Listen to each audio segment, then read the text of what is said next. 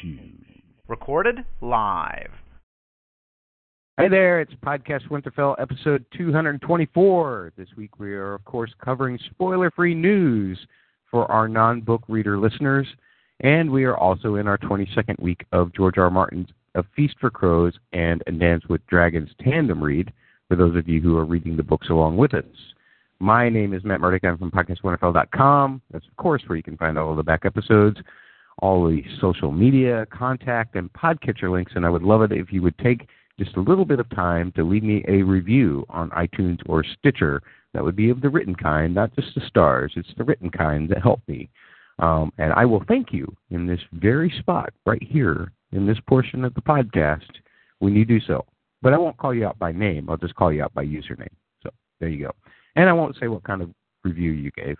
Uh, you know, if you give me a one-star review, I'll still thank you. Anyway, uh, before we start our T V-friendly news, I do want to remind anybody in our chat room right now who are listening to this podcast as we record it that after the news section, uh, we will be in spoiler territory in regards to the television series. So if you don't want to be spoiled, you might want to leave the chat by then. Same for you listeners. We'll give you listeners uh, who are just uh, T V-only people. We'll give you plenty of time. We'll give you a little bit of uh, space uh, with Axel Foley telling you how to contact me at the end. And with that, it's time to introduce our panel for this discussion. And we welcome back someone who hasn't been with us for a couple of weeks, but it's great to have her back. Welcome back, Susan. How are you?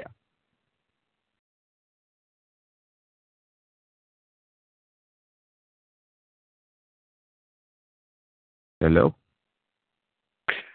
Well, that was a great setup, Matt. Way to really set it up. Someone who hasn't been with us in several weeks and isn't still with us. Uh, uh, hello, I'm back. Hi, Matt. My Hi. son came in and uh, and uh, he muted me. I didn't realize. So, sorry, I'm here. I muted you? Uh, no, my son did. He oh, he muted you. Where I was oh, okay. and was talking to me and. Gotcha. Got it all fixed now. I'm here, yes. Thanks, right. Thanks well, for welcome. having me. All right. Well, welcome back. And uh, we welcome back, of course, one of our regulars from the Captain Punishment Adventure Hour, Mister Mike. How are you, sir? I am uh, present, accounted for, and glad to be here. Yes, and he answers immediately when I call his name. He gets a gold star. Someone who gets seven gold stars always, of course, from the Joffrey of Podcast also. That would be Bubba. How are you, sir? Matt, we're taping this on a special day. It's the night before the Blu-ray releases, and all through the land, people are dreaming of watching these things on demand. Boys go to bed with their, with their hopes running high that soon Marjorie will join them and get busy. Sorry, okay, I'm not prepared. Let's cancel the show. Wow. Yes, it's left field, and with that, we'll move on to the news. Uh, let's see. Okay. Well, as Bubba so aptly put just a few moments ago, the Season four Blu-rays and D V Ds are coming out this week. Uh, by the time you get this podcast, it will have already been released on February seventeenth. So get your copies and look them over. We're going to have a special look at them in a weekend dish- edition of the podcast in a couple weeks with a couple of guests that you haven't heard from in a long while, like D J Tim Hines and Axel Foley and maybe Heath Solo. So we'll uh, we'll look forward to that.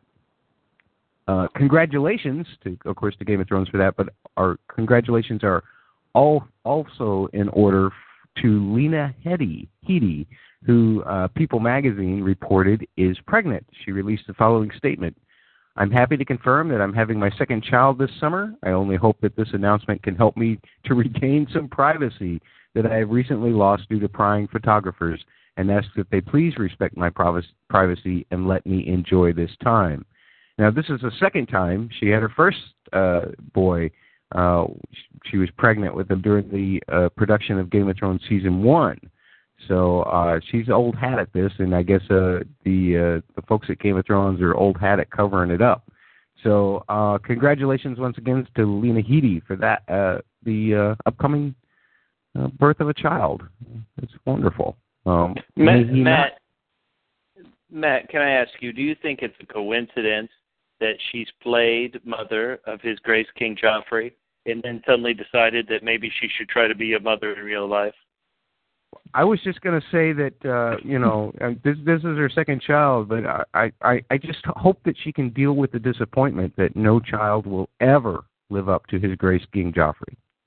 Well, I mean, let's be honest. These kids, if that's the scale, they'll be up on the adoption train real quick. Yeah, yeah. Unfortunately, uh, that would be the case, because no child can live up to the great King Joffrey. That is for certain. I know that I certainly didn't, I, and if I ever had any children, they couldn't possibly. Anyway, uh, Game of Thrones Twitter account has announced that H B O Shop will be selling a Game of Thrones collector's edition of Monopoly during two thousand fifteen, featuring infamous locations from the original dramatic television series, including Castle Black, Winterfell, King's Landing, and players will buy, sell, and trade their way to sit atop the Iron Throne. There's also some collectible tokens involved, like dragon's eggs, three-eyed ravens, uh, white walkers, direwolves, uh, uh, crown, uh, a crown, and the Iron Throne. Let's see. Custom villages and keeps will replace the traditional houses and hotels. That's uh, coming up uh, sometime later this year. Mike, um, what are they going to do for the railroad, though? I mean, what what, what do you make the railroad? What do you make the railroads? Uh, maybe you just switch them to, like, roads. You know, there's no rail. There's just a road. You know? I guess you could have the King's Road, the East Road, the High Road, whatever, the Low Road, I don't know. uh, there should be a Joffrey Road, right, Bubba? That's right. I was going to think that you don't go to jail, you go to the black cells. It's most likely you'll be beheaded once you go there, so it'll be easy to win. Just don't get sent there. Exactly. Just don't get sent to the black cells. Now, something I'm sure that interests Susan. Uh, recently on Is Not a Blog, Martin was asked about the possibility of extending the series past seven books. His answer was to the writer that sent in. He commented saying, no, he was still planning on seven books, and he confirmed that. Uh, with a statement to showbiz four one one dot com recently stating, I have two more books, the one I'm writing now, The Winds of Winter, and after that, the last book, The Dream of Spring. So those will be the two final books. Susan, can he wrap it up in just two books? And will it take twenty years? It might take twenty years. I think he can wrap it up in, in two books. I wouldn't be surprised if it stretched out past that, but I think he can do it. He seems to be of the of the mind that the, these uh, last two books will be fifteen hundred pages apiece. Uh, he stated in it as well, so uh, that's uh, pretty interesting. Uh, three thousand pages of A Song of Ice and Fire proper left to read. Uh, we'll also have a just little bit of a discussion about something else he said in that interview, but we don't want to talk about it with our uh, T V-only people right now. Um, of course, we already knew it was coming, and Uh, we've mentioned it uh, uh, uh, several times on this particular podcast, but uh, Game of Thrones mixtape is coming out. It's coming out in March, and uh, H B O has announced the, uh, or has given an official press release for Catch the Throne two, and some of the artists uh, that are going to be on it we hadn't heard yet, and that would be, uh, Anth- well, we know of Anthrax, um, Kill Switch, Engage, Method Man, Snoop Dogg, and Yandel. Um, so it's also going to be released in March free of charge, and listeners will be encouraged to uh, share this uh, online using the hashtag, I guess, on Twitter, maybe on Facebook too. I guess you can use hashtag, hashtags on Facebook and, or yeah, on Facebook and Tumblr also, but hashtag Catch the Throne. Now, Mike, Uh, are you any more impressed by this mixtape now that you know the full lineup of artists? If I thought that they were going to, like, assign characters to each artist and have, like, Method Man do a song from, like, Tyrion's P O V, then I'm in. You know, something like that, maybe some sort of a hook like that. But as it stands, I just am having a hard time figuring out how they're going to do anything thematically interesting. But we've talked about it so much, now I have to listen. Well, I, you know, it's interesting you say that, because Snoop Dogg is Oberyn Martell, is he not, Bubba? He, Snoop Dogg? Let me tell you, each one of his songs is mind-blowing. You know what I mean? Hello, Oberyn. Ah, uh, right on. Uh, Susan, you got a favorite of those artists that you'd be wanting to listen to? Do a, uh, something tributed to Game of Thrones? Uh, no, not really. But I do think I did see Snoop Dogg doing some commentary spoof on Game of Thrones once. On I, I don't know what I was watching, but I th- I think he's supposed to be a fan, so. Yeah. Excellent. Excellent. Well, see, that'll, that'll be great. That'll be fantastic. Um, Isn't that the video where he was smoking weed with Seth Rogen? Yeah. yeah. That's, I mean, yep, that's what I'm talking about. All right. Well, that that could give it some promise. The other thing is, I think if Anthrax just takes Oberyn Martell's speech to Tyrion and then his speech to, to the Mountain and just works those as lyrics, that might work over an Anthrax song. Oh, what about my vengeance? How about that? I'm giving no? it a maybe. A maybe. Okay. All right. Well, you know, I'm, I'm not very good at all that stuff. Anyway. Uh, no, that see. was a good impression. I'm just saying conceptually it's a maybe. Well, uh, I got one last little bit of news here, and then I'll open up the floor in case anybody has some tidbits that I missed. But uh, director Adam Shankman is now in talks to direct Oh Lucky Day, a Paramount Pictures comedy that will star Game of Thrones Emmy winner Peter Dinklage as a con man who may or may not be a real leprechaun, but who certainly passes himself off as one. The film is being produced by Mary Parent and Cale Boiter, Uh, through their Disruption Entertainment banner. Uh, and Dinklage is also involved as a producer. So, uh, Mike, I know you and I were talking uh, a while back about uh, about Dinklage and, and his kind of aversion to these kind of, of roles and everything. Um, we won't say what context that was in, but uh, how, how do you feel? How do you feel about that? I mean, uh, it's going to be a comedy. I, I love Peter Dinklage, so I'll probably see it just for that. Yeah, I mean, I think it's, you know, it's an interesting thing that somebody uh, of his height has gained such stature, if you understand what I'm saying, you know, because he's, in, I don't, has there ever been another actor uh, who's a dwarf who is so respected um, and kind of looked up to in his own little universe, you know? So it makes mm-hmm. you think, like, he's obviously not doing it for the money. You know, he's not, I mean, this isn't just kind of, he's fine. He's doing well on the big, biggest T V show in the world right now. So there's got to be something else to it. There's got to be something intellectually challenging to it. And even within a comedy, you know, you can challenge those kind of basic ideas. Um, the, you know, the, the elf character in Bad Santa is maybe a ridiculous example, but is an example nonetheless. Like, they're taking those tropes and playing with them and making jokes out of them, but still kind of subverting them anyway. So, you know, I, I mean, I'll see anything that he's in, so I'm still going to see it. And hopefully, you know, it's smart. How could it not be? Yeah, good point, good point. Uh, I'm going to open the floor up because I kind of just went, skimmed through the news. Bubba, is there anything news-wise that I missed that you wanted to bring up?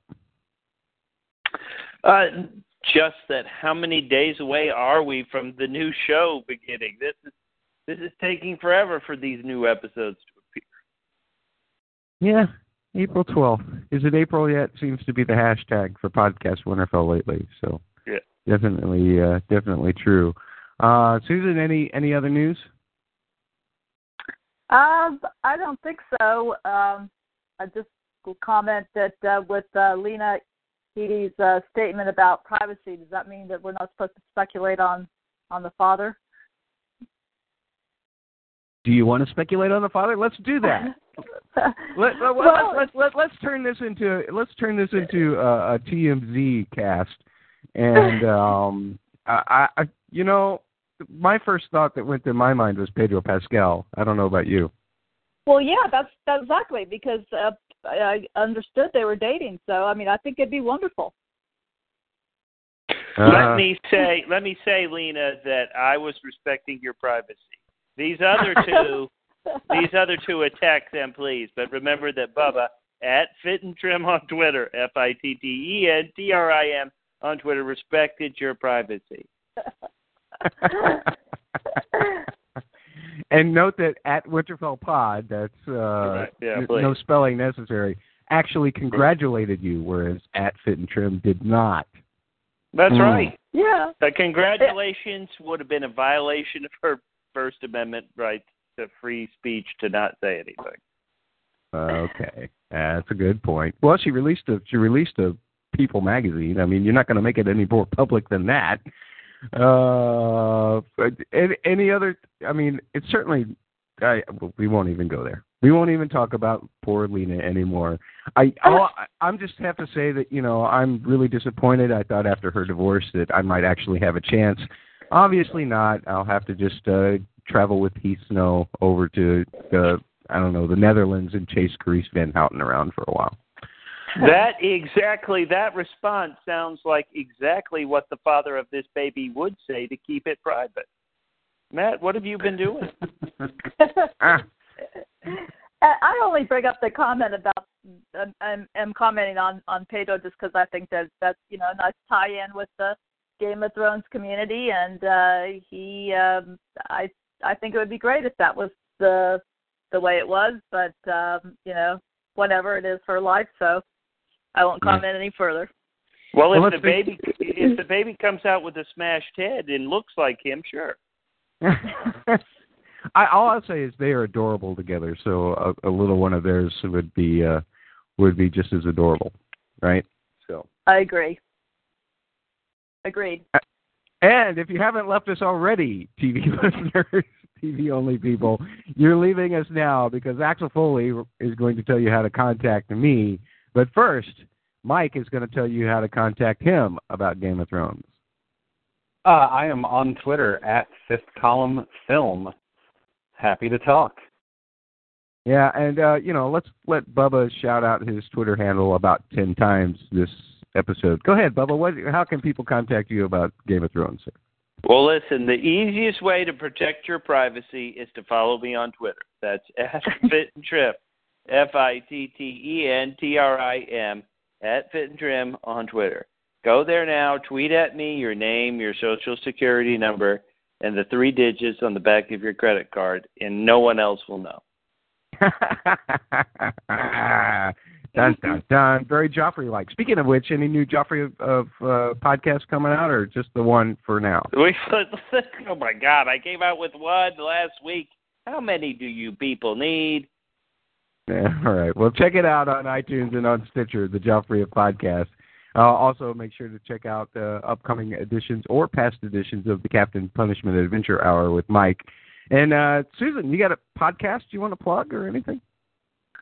No, no. I just, uh, you know, join in here when I when I want to share my two cents worth. But uh, you can reach me at Black Eyed Lily on Twitter as well. And uh, and I think I follow Lena Headey. I think I follow her Twitter on the, on uh, Twitter, too. Give her some I, space, Susan. uh, that's at I am Lena Headey, ladies and gentlemen. How's that for privacy? All right. Uh, here's Axel Foley to tell you how to contact me. We'll talk to you later. Okay, we're in the book section. If you're not a book reader, Heath, why are you here? Um, no, Heath, you're more than welcome to join in. Heath, we have we have B Rs, we have N B Rs. All of this comes from the Joffrey podcast, by the way, uh, because Axel decided to, to use things like uh, S Ss, like the Surly Starks and such. He decided oh. to make us B Rs, that's us. N B Rs are the people who don't read the books. And then there are, I, I guess, uh, B R W Bs. Those are B R wannabes. That would be like Heath Snow. Wow. We we we we serve all kinds here on Podcast Winterfell. We do not discriminate on Podcast Winterfell, uh, but we're going to not discriminate about what we talk about next because, Bubba, I know this has been a big concern uh, for you, uh, especially after last week's chapters. We, uh, you know, th- there's as happens every year, somebody puts Michelle Fairley's uh, thing up on the last episode of, of a season saying, you know, it's a hooded woman or as uh, Lady Stoneheart or whatever. And that's always turned out to be false. But something that really struck me this week was an interview with Richard Dormer in uh, Esquire magazine, where he says he has not been asked to return as Beric Dondarrion. So, right. Um, what does that mean? And I mean, is the whole Brotherhood Without Banner storyline that we've been just recently reading about, of course, in the last Brienne chapter, is that completely out the window now? I mean, have Dave and Dan just completely abandoned all of that? Well, let me say, I would definitely assume so. However, not that I think this is true, but what I would say is that if if you just follow the books, you realize that Beric died, or his final death after all those uh, deaths he came back from, as he gave the kiss of life or the breath of life to dead Catelyn. So it's not like Beric is coming back in the books either. So uh, uh-huh. they would re- they would they would need Thoris, they would need Michelle Fairley. Uh, maybe you'd bring back the guy who played the Archer and guy, but uh, it's, you know, I think it's out, but for those of people who love that storyline in the books, and I certainly do, I think there is some hope still. Yeah. I had pinned my greatest hope on the fact that maybe, okay, maybe they're not going to do the Stoneheart thing because uh, two people back from the dead might just be too weird, that they might keep Beric Dondarrion around and just have him do the role of Catelyn Stark from a different motivation period. But, um, obviously, that's not the case. Susan, what, what thoughts do you have on that? I don't know. I mean, I really thought that if they weren't going to bring back Lady Stoneheart, that they would do something with, with Beric, too. So I'm, I don't have any idea what they're going to do at this point. Neither. Mike, any speculations? I mean, I, that makes sense, but I think that especially television viewers are so much more connected to uh, Catelyn that, it's, you know, especially for television, it would make more sense to, to wrap Dondarrion into her than the other way around.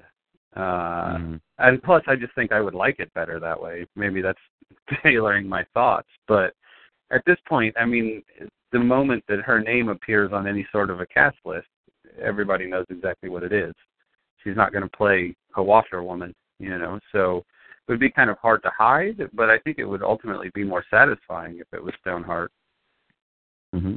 I uh, well, uh, obviously, I, I think it would be too. Uh, although I have to say, I really don't want to think of Catelyn that way. I want to think of Catelyn as the way that uh, I, I brought this up in last week's podcast. Of course, uh, uh, it disturbs me. Lady Stoneheart disturbs me, and I got berated by Bubba for being a. Uh, I don't know, an unstraightener in that respect somehow.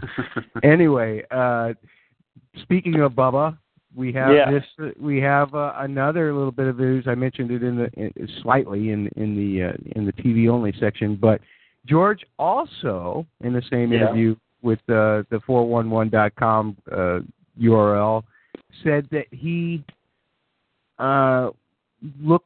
or that it looked like that many of the uh, uh, characters that he thought might live in his books might die in the T V show. And and I guess you could already make cases for like a Grin or a Pip or possibly a Jojen, uh, at least so far, right. Read so far. Um, but you have a game you want us to play, right?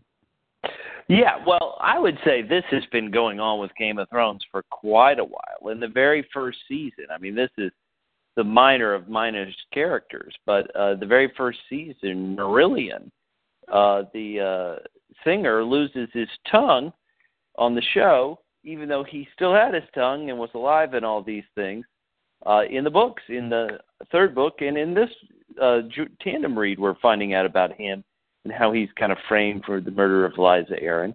And so the show has been doing it for a while. In the second season, they killed Eerie and Recaro, two Dothraki who are still alive in the books. Uh, and so, uh, you know, it's been going on for quite a bit of time.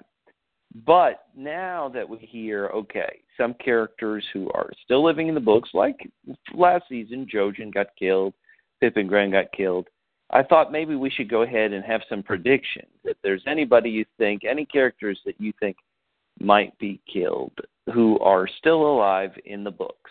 I have some thoughts. I don't know if anybody else wanted to jump in, but if you're you're the showrunners and you need some shocking death, who is still alive in the books, at least so far? I don't want to spoil anybody in the tandem read, who uh, a couple of characters uh, may not survive the rest of this tandem read, but I was just going to say, is there anybody that people could th- start throwing out names of characters who might bite it? Let's let Mike go first. Yeah. Stannis, man. Oh, no. Stannis. Okay. I've been saying I'm not totally certain him and Melisandre are going to make it out of the tandem read, uh, but, I mean, I don't have a whole lot of evidence for that other than trying to figure out kind of how to to wrap it up. And I think, uh, you know, the other thing about Stannis is that if Stannis goes, then it really pretty much wraps things up for the Lannisters, um, you know, at least for the next fifteen minutes or so, until somebody else comes along. But, I I mean, to me, like, that's the biggest, you know, the biggest high-profile character that I don't think is really going to make it. Hmm. In other words, yeah. So you're saying you care about Stannis? Yay! I mean, yeah, I guess so. More than I ever have before. Bubba, you've turned another one. Evolution, uh, baby. Evolution. What about you, Susan? Is there any characters that come to mind that you think that uh, Dave and Dan wouldn't have any problem axing that George just can't let go of? Oh, dear. Like, just for this next season coming up, or for overall? this season, for this season coming up, George says we're going to see deaths that aren't in the right. books. And so, uh-huh. What do you think? Got any ideas? Well, going off of the trailer, I would uh, put a vote in there for Grey Worm. Oh, right. Right. Is he just asleep when Missandei's kissing him in the trailer? Or is he dead? Right. Or has, has somebody cut off something more important than his junk? They've cut off his heartbeat. Wow. Right. That's a good one. That's a good one. Um, I have no guesses, Bubba. Why don't you give me yours? Okay. Now, I don't want to say, once again, there, you know, I, God, it's so tough because people who are following in the tandem read who haven't finished these books, uh, I think it's safe to say, and you can probably assume, there are going to be some characters you've known and loved who may not survive this tandem read. But the ones that jumped out at me as I was just trying to make this big list of, well, what could you do? What could you do? And so I just started thinking about the tandem read, and okay, so Grey Worm certainly jumped out at me. Uh, you need to show this, you know, uprising in Marine, and in what way for it to emotionally connect with the audience than for poor Grey Worm to lose it. Uh, another character there in Marine, I thought, well, maybe uh, Ser Barristan is Ser gonna die. And, you know, I was trying to think, well, maybe, you know, Dany's got enough people in her tent. Maybe you kill him. I thought some other names that jumped out at me in this tandem read, we really haven't touched on Bronn much. You know, Cersei kind of hears about him, but it's not like he's been on the page. And so maybe they need a shocking death and they'll get rid of Bronn. Uh, some other names that just jumped to mind. Uh, we talked about uh, uh, getting to the end of some of these chapters. Does Podrick have to survive? He, you know, was kind of just a hanger-on right now in Brienne's story. Do you need to keep paying this actor? And so uh, some other names, Robin Aaron seems like he's in trouble, Myrcella, uh, Mance Rayder even. I think there are a lot of names you could look at. Those were mine. Hmm, interesting. Well, you guys keep bringing up Grey Worm, but the one that sticks out to me, uh, who, of course, is very much alive in the books right now, is Missandei. Oh, right, right. That's a good that would point. Be, how, once that again, would be how a many significant loss? Yeah. How big does Team Dany need to be? Uh, right. You know, she's got right now. She's got Dario. You know, maybe we get rid of his annoying pain in the butt. We, you know, she's got all these people on her team, quote unquote. There in Marine, and Marine, let's be honest, only takes up about five minutes an episode. So maybe you do thin it pretty. Uh, severely by chop, chop, chopping. Yeah. Can I put out one more? Sure. Yeah, let's hear it. Of course. I, I mean, I think that uh, killing Cersei is a quick way to, to really dramatically alter the storyline. Well, she's um, pregnant. Let's get her off the show. You know, we can't hide that belly. Let's go. We need tight dresses. Come on. I think oh. that, you know, she's, you know, with everything, I mean, we saw with last week's chapters, things have started to turn, you know, not necessarily to that degree, but I think that within the confines of the T V show, if you really need to, to shift the landscape pretty dramatically, that would be a big way to do it. And, you know, we've kind of already got the setup here for how that could happen, not, you know, necessarily even a direct execution of the kind of uh, the beheading style, but, you know, just kind of driven mad um, or, you know, being so, you know, kind of being frozen out in terms of being physically, you know, just kind of cold and not fed and nourished and those kinds of things. It could be that, you know, and that could also be something that could be done through poison uh, in the way that, you know, they talked about Tywin and, and his stink and all of that. It just seems to me like that would be a quick way to completely, you know, kind of send an earthquake through King's Landing and not exactly start over, but kind of restart that part of the story. Um, that might be more useful in a television show than it would be in the books, because, you know, there would be, you'd be able to kind of cut it short to a certain extent. So that would be a major shift, I think, is, is the main thing that leads me to that. Mike, you've inspired me, uh, not about Cersei, but I started thinking, yeah, how could you trim King's Landing? And I thought maybe Loras Tyrell, the Knight of Flowers. In the novels, theoretically, he went to Dragonstone and got injured. Maybe you just kill him. Ooh. Yeah. We don't know what his fate is going to be yet in these books either. So uh, it, it would seem that, the, I mean, obviously, according to Marjorie, he's clinging on to life. But um, maybe, you know, uh, evidently, Jojen just wanting to go home was enough to make David decide to kill Jojen. So uh, that, that you know, may be enough. This is getting kind of fun. Who else can we kill? Let's do it. I don't know. Let's just kill them all. Just, that's that's the way it's going to end. We, we've all, everybody's often made the joke that there's only going to be one person left in West, all of Westeros at the end of George's books, but evidently that's not the case. George has got a heart as opposed to Dave and Dan. uh, you guys ready to talk about these chapters? Oh, yeah. Do it. All right. Well, uh, for you guys that have been waiting to hear what we're reading this week, we're finishing up A Feast for Crows. We're going to be done with it after this week. We've still got a lot of Dance with Dragons left, though. But the last two chapters in A Feast for Crows are Jaime seven and Samwell five. And then we will turn to A Dance with Dragons, where we'll read The Blind Girl, A Ghost in Winterfell, and Tyrion ten. Um, I guess I'll go to you first, Susan. Uh, do you have any just kind of initial impressions of any of these chapters before we start? Well, I'll just say that I, I really enjoyed this reading. I would say there's really only one of these chapters that I wasn't really, you know, really excited about. The rest of them I, I quite enjoyed. I, I agree with that. Com- yeah, I agree with that completely. I agree with that completely. Mike, anything to say before we start? I mean, they're fine within the context of the tandem read, but if I was reading, if I was reading Feast for Crows and waiting five years for the next one, I would be really disappointed with Samwell as the end of a book. Ah, mm-hmm. My interesting. Goodness. I mean, nice chapter, but not in in the context of the tandem. Fine, but I'd have thrown it out the fucking window if I was reading that thing and knew I was going to wait five years for the next one. You know what? And I'm sure that uh, there were some readers that felt that frustration that you did uh, as they went along. Bubba, any thoughts, sir? Yeah, well, I, I love this comment. I was going to comment on it at the end of that Samwell chapter and say that I, I think that's a great point. I mean, the, A Feast for Crows, more than some of the other books. Uh, the other books, you know, have shocking things, but they kind of have a deno, you know, that kind of descending action after the big reveal. This book, you know, it left uh, Arya blind. It l- leaves Cersei in prison. It leaves uh, Brienne captive of Lady Stoneheart, possibly killed.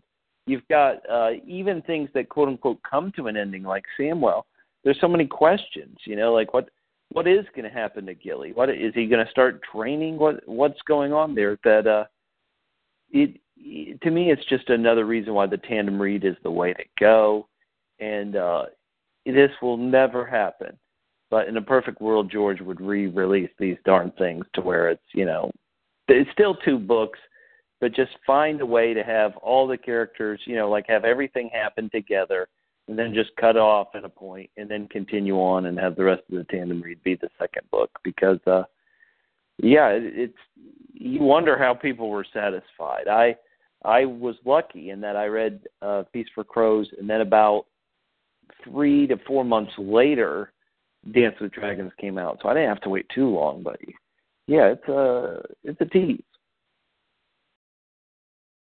Yes, it, definitely, and I've I've made the comment many uh, times before that with the characters involved in the Feast for Crows, I, I I don't know that if I could that well, I probably if I was obsessed with it the way I am now, I probably would have finished the book, but I don't know, I don't know if I could have or not.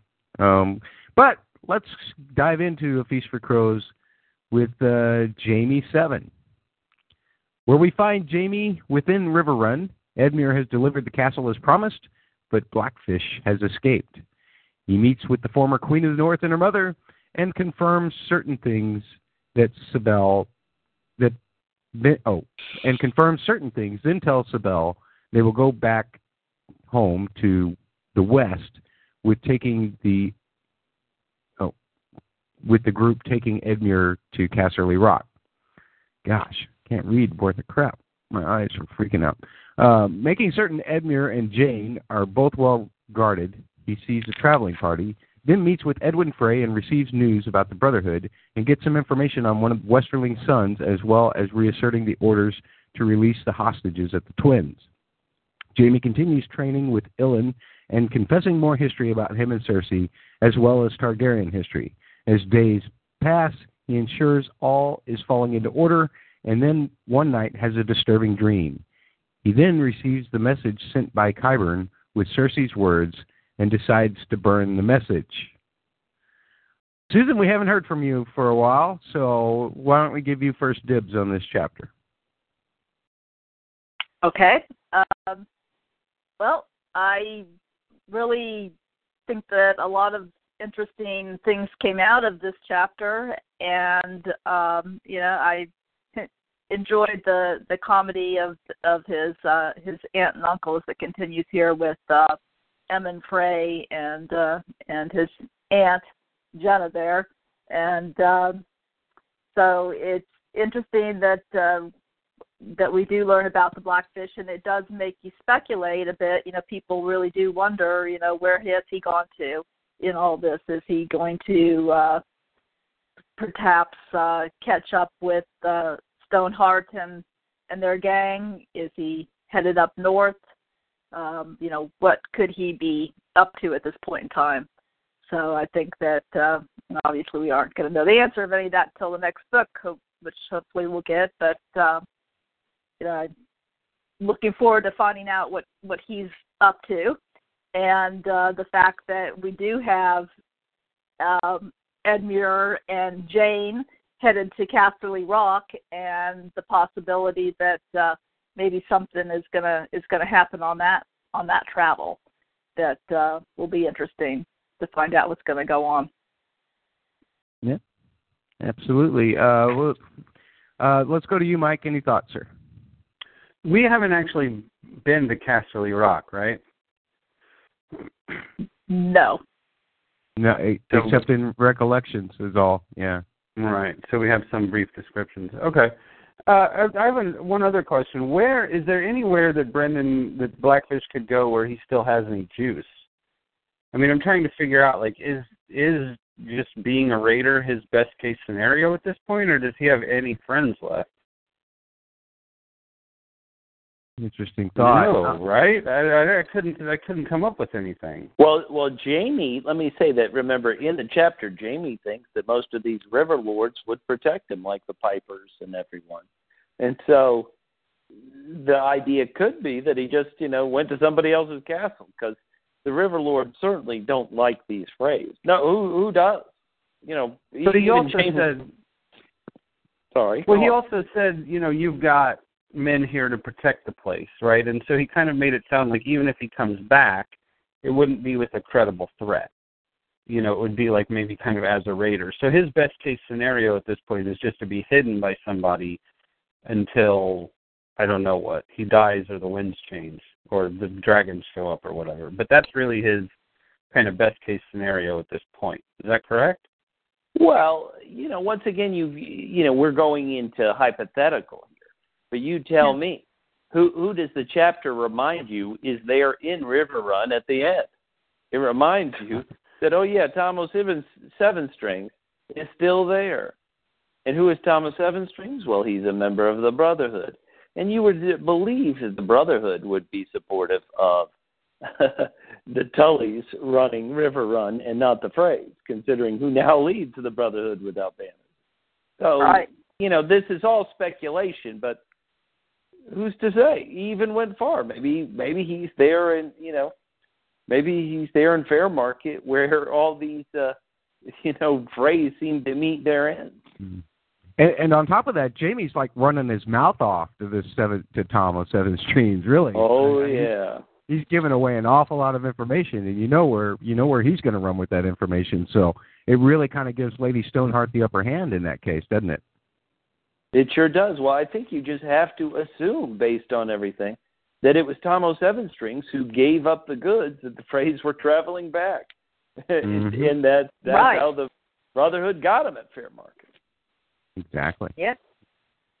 Yeah. yeah. I've, I've also heard people speculate that when Jamie and uh, uh, Brynden Blackfish had that, uh, that little uh, talk there at the castle wall, that um, while the Blackfish was really talking down Jon Snow, that that might have been a bit of a ruse, that, you know, he could possibly be heading up north to try and, uh, you know, get some help with what's going up in, on the, in the north, and that uh, he may actually be have a favorable opinion of Jon and may know a little bit about Rob's plans for wanting to make him his heir. Yeah. Well, I mean, certainly, it, the big thing is we don't know, and this is all just speculation. But right. I, I think the, the to answer Mike's question, I think, you know, if you kind of broaden your horizon, there are a lot of places you would think that the Blackfish might have gone. It's true. Uh, it's true. I, well, there's all hopefully he's gone to the banners. Hopefully, well, I, I guess it depends. I, I, I don't know. I wonder how. I wonder. It would be interesting to see how Brynden Blackfish would, uh, w- what he would think of, of Lady Stoneheart. That would right. be interesting to me. Uh, that would that would be a very interesting uh, uh, conversation to see, would it not? Um, another interesting conversation in here was, of course, between uh, Lady Sibel or uh, Jane Westerling's mother. And, and Jamie and, and Bubba, this kind of ties up all of the letter writing, all of maybe uh, information about troop movements. Seems like it was uh, it was uh, the the Lady Westerling here who was um, probably got everything done in, in the respect to getting them pardoned, doesn't it? Well, Matt, you're absolutely right. But what's interesting is just as we were kind of, you know, your mind has to kind of broaden to say where could the Blackfish be and all his options. Just knowing the little facts we know about the Westerlings broadens people's mind, and so people are of several opinions about everything that's gone down. So one of the things that, uh, you know, Jamie right now is assuming that it's this mother, Lady Sybil Westerling, who's behind everything. Now, one of the things as a reader you would start thinking is, well, okay, the Westerlings, remember her grandmother, It, or sorry, Jane's grandmother was who? As Jamie describes her, she was some sort of half-mad witch woman from the East, and she was a spicer. And so you realize, okay, wait a minute, Jane's, Jane Westerling's grandmother was Maggie the Frog.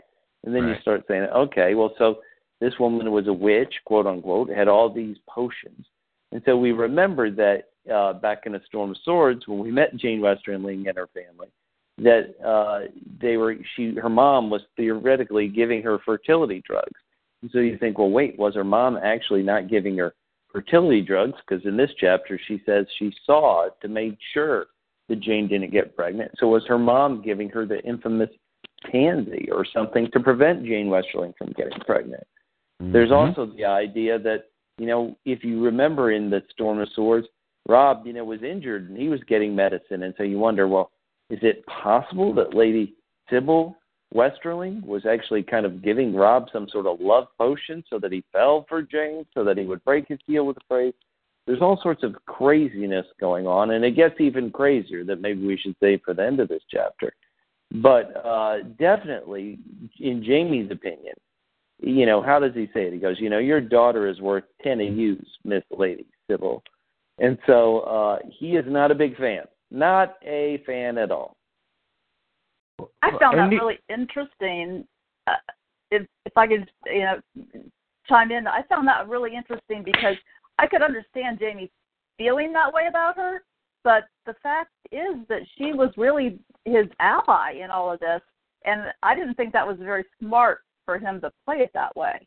That he, you know, let on to her how much her scheming bothered him, because when it all comes down to it, the scheming was on behalf of the Lannisters.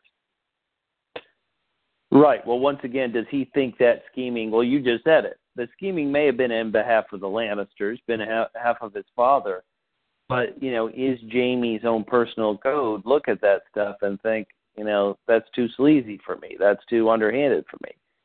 You know, right. I'd rather, rather attack somebody face-to-face than stabbing them in the back and, yes, you may be my ally, but look at the people I've allied with. I mean, heck, the Fraser is allied, but do you think he likes the Fraser in any way? No.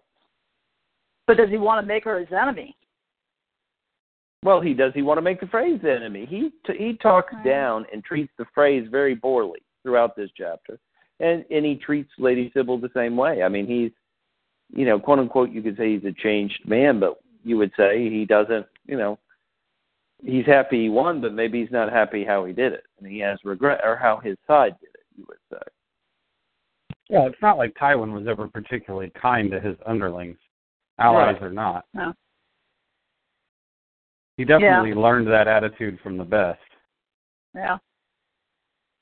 And I agree with you too, Bubba, but in terms of Lady Sybil, I mean, it really does make you wonder how far back the, the, uh, the scheming went. Did it go as far as her trying to to in, entrap uh, Rob with Jane?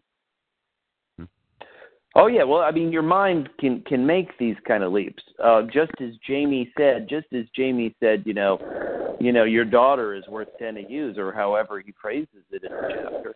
He also realizes that, you know, he, you know, he's like, okay, when you bring Edmure to Casterly Lock, make sure he's protected. We'd rather have a dead Edmure than an escaped Edmure, because that could mean a lot of trouble. But then he also thinks to himself, you know, Jane Westerling. He goes, boy, if she gets away, she'd be twice as dangerous to our cause as Edmure would, because she'd be that symbol of, mm-hmm. you know, that the that of hope or resistance, however you want to call it, that would give, quote unquote, the enemies of the Lannisters kind of more courage, you would think. And so he specifically thinks that Jane is twice as dangerous as Edmure, which of course makes you think to yourself, yeah, J- Jane Westerling's going to get away. Well, uh, I... jump sorry, in. What were you going to say, Susan? Oh, that was. Oh, no, I, just, I, was I wanted to ask for just a quick timeline check, because he says, you know, she can't be married for two years uh, because if she gets pregnant, people will think it's Rob's. So, in our timeline here, how far away are we from the Red Wedding? Because it feels when he says that like it was two weeks ago. But in the course of reading, it feels like it was much longer than that. Well, this you're asking a great question. I don't know if there's an answer. What before we even try to answer, what would you what would your guess be? Uh, I'm going to say it's been long enough that everybody knows about it, but not so long ago that, you know, it's in the songs. So I'm going to give it four to six months.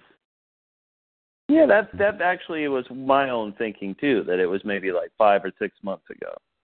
Right. And I, and I think that Jamie is just taking a very conservative course with this choice of two years.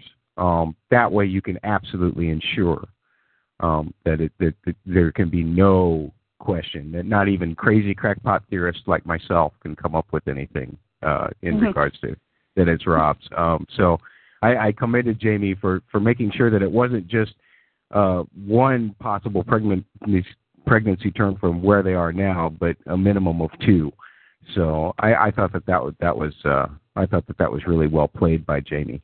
Mike, I want to ask you though, um, it, just because the three of us have already have already read, um, so obviously it didn't come as a shock to us or as a heck yeah, I thought that was going to happen to us. Um, were you su- surprised by Jamie's response to the message from Qyburn? Yes, yes, I was. Yes, I was surprised and happy about it. Really, to be honest with you, because you know he, yeah, I thought it was great. Excellent. But what w- I, I mean, I know that he was, you know, I know that he was feeling a bit put out to pasture by her on his way out, but I definitely didn't expect that um, strong and sour of a reaction. It was. You know, but the other thing is. It was mentioned that maybe she, she overplayed her hand a bit as far as all the I love yous go. So, uh, you know, the first time I read it, I definitely read it as a, you know, ugh, you know, him kind of. But it may be, you know, that he read it and, like, you know, I, I don't know. Maybe he read it and he just wanted, you know, he's like, okay, I got the information. Now this message will self-destruct, you know. Mm-hmm. But I don't think so. I think he's going to choose to ignore her to a certain extent. Hmm. Yeah, interesting. He's, yeah, already, he's gonna... got someplace else he has to go, right? Like he's not just done now. Yeah, yeah. He's on his he's on his way to the the next uh, place. It would seem uh, eventually. And uh, like you, you know, there, there is that thought that maybe he's just destroying evidence, but you you never know. We'll have to see. Uh, Bubba, when you first read this, were you uh, surprised by uh, by uh, Jamie's reaction? No, just because the one thing Martin, uh, I wasn't, because the one thing Martin has done with these crazy catchphrases, like Tyrion's "Where do whores go?" or, uh, uh, you know, Arya's "Who am I? No one." With these catchphrases, he kind of hits you over the head with it. And so because Jamie, throughout all these chapters, is thinking about, you know, Kettleback and Moon Boy too, uh, he's becoming disillusioned more and more, and so I wasn't shocked. I thought it was interesting, though, that he had this dream of his mother right before then, and I was trying to see, or what I assumed was his mother. I guess it's a dream for everybody to interpret themselves, but it made me think uh, I wasn't shocked by this particular move, no. Right on, and let's talk about that dream. Susan, your thoughts about the, the dream and what you thought it meant, and, and uh, I, I believe it was Joanna as well. Um, I'm assuming you think the same? Uh, yes, I'd agree to that, and I do think that it's very interesting that she tells him it's not a dream. That he, you know, she has him look at his hands because always when he's dreaming in his sleep, he dreams of himself as having, you know, two hands and being whole. And I think so that that makes it a little bit more of a prophetic or a, you know, there's something going on here outside the realm of being a normal dream. Mhm. Mhm. Very interesting. Uh, Bubba, any other thoughts on this on this visitation? No, just that uh, it's kind of uh, the dreams are so uh, you know you, th- you there's so much to read into them normally in this series. But what I also think there's a lot to read into is if you go back to the very first book of Game of Thrones, when they're talking about Bran, he's talking about Bran with Tyrion. He's like, oh. You know, I'd rather be dead than be a cripple. And, of course, what ends up happening uh, a few books later is he loses his hand. And technically, he becomes, you know, the disadvantaged person. Mm-hmm. In this chapter, he says, uh, in this chapter, he's like, you know what, please, you know, better to die in the battlefield. Don't You don't want to die in bed. And I just thought to myself, uh-oh, Nice bed death for Jamie coming up. oh no! Oh no! Um, and, and Jamie shows like Jamie shows he's smart in one way, where he's like, you know, ah, you know, I wonder if that dire wolf is the same one that attacked wonderful Joffrey way back when. But then he shows he's dumb when he's like, you know what, Littlefinger might make a good hand for Tommen. And so, uh, you know, he's kind of uh, he's betting about at five hundred right now. Yeah, that's true. That's true. I, I think that's something that was interesting about that vision was it. It reminded me a lot, actually, of uh, of of Quaithe and and Daenerys, in the fact that it, it seemed to be. Again, we've talked about how these books are all uh, about identity and everything, and and Joanna, at least it seems to me to be Joanna. She she seems to try to be reminding Jamie to to kind of find who he is again, right? That he's kind of lost himself, and and that reminded me of of of Quaithe saying basically the same thing to to Daenerys. So. Uh, I don't know if anybody wants to draw any comparisons with that, or if I'm just being crackpot here. No, I, I, to be honest, I think it's a good idea, but I hadn't considered it, to be honest. Uh, yeah, I, I think that's a good point. Um, I do think that, you know, there's that irony in it that, uh, you know, she says what uh, Tywin wanted for his children, and Jaime's like, well, you know, she, Cersei is the queen, and I am a knight, but still, with the situation and everything that went on, they are still people that are, are laughed at behind their backs and so forth because of all the things that have happened. Mm-hmm. Mm-hmm. Uh, what else we got on this chapter, guys? I wonder, I guess, you know, in in reading the the dream, it seemed pretty clear that that was his mother, but then I wondered, I, you know, read it again trying to figure out if there was anything that could be gathered from that. In terms of the possibility that we were discussing before, that maybe Tywin and Joanna aren't actually their parents, you know, that there was another possibility. Um, and I really couldn't see anything in there that suggested that. And in fact, the way that she talked about what Tywin actually wanted made it seem a little bit more like maybe it was the way they said it was. Which, well, of course, it, just plays into my feeling that that Tyrion is actually the bastard child and that they are the proper children of Tywin and Joanna. Okay, I just wanted to throw out that in either variation, Joanna is the mother.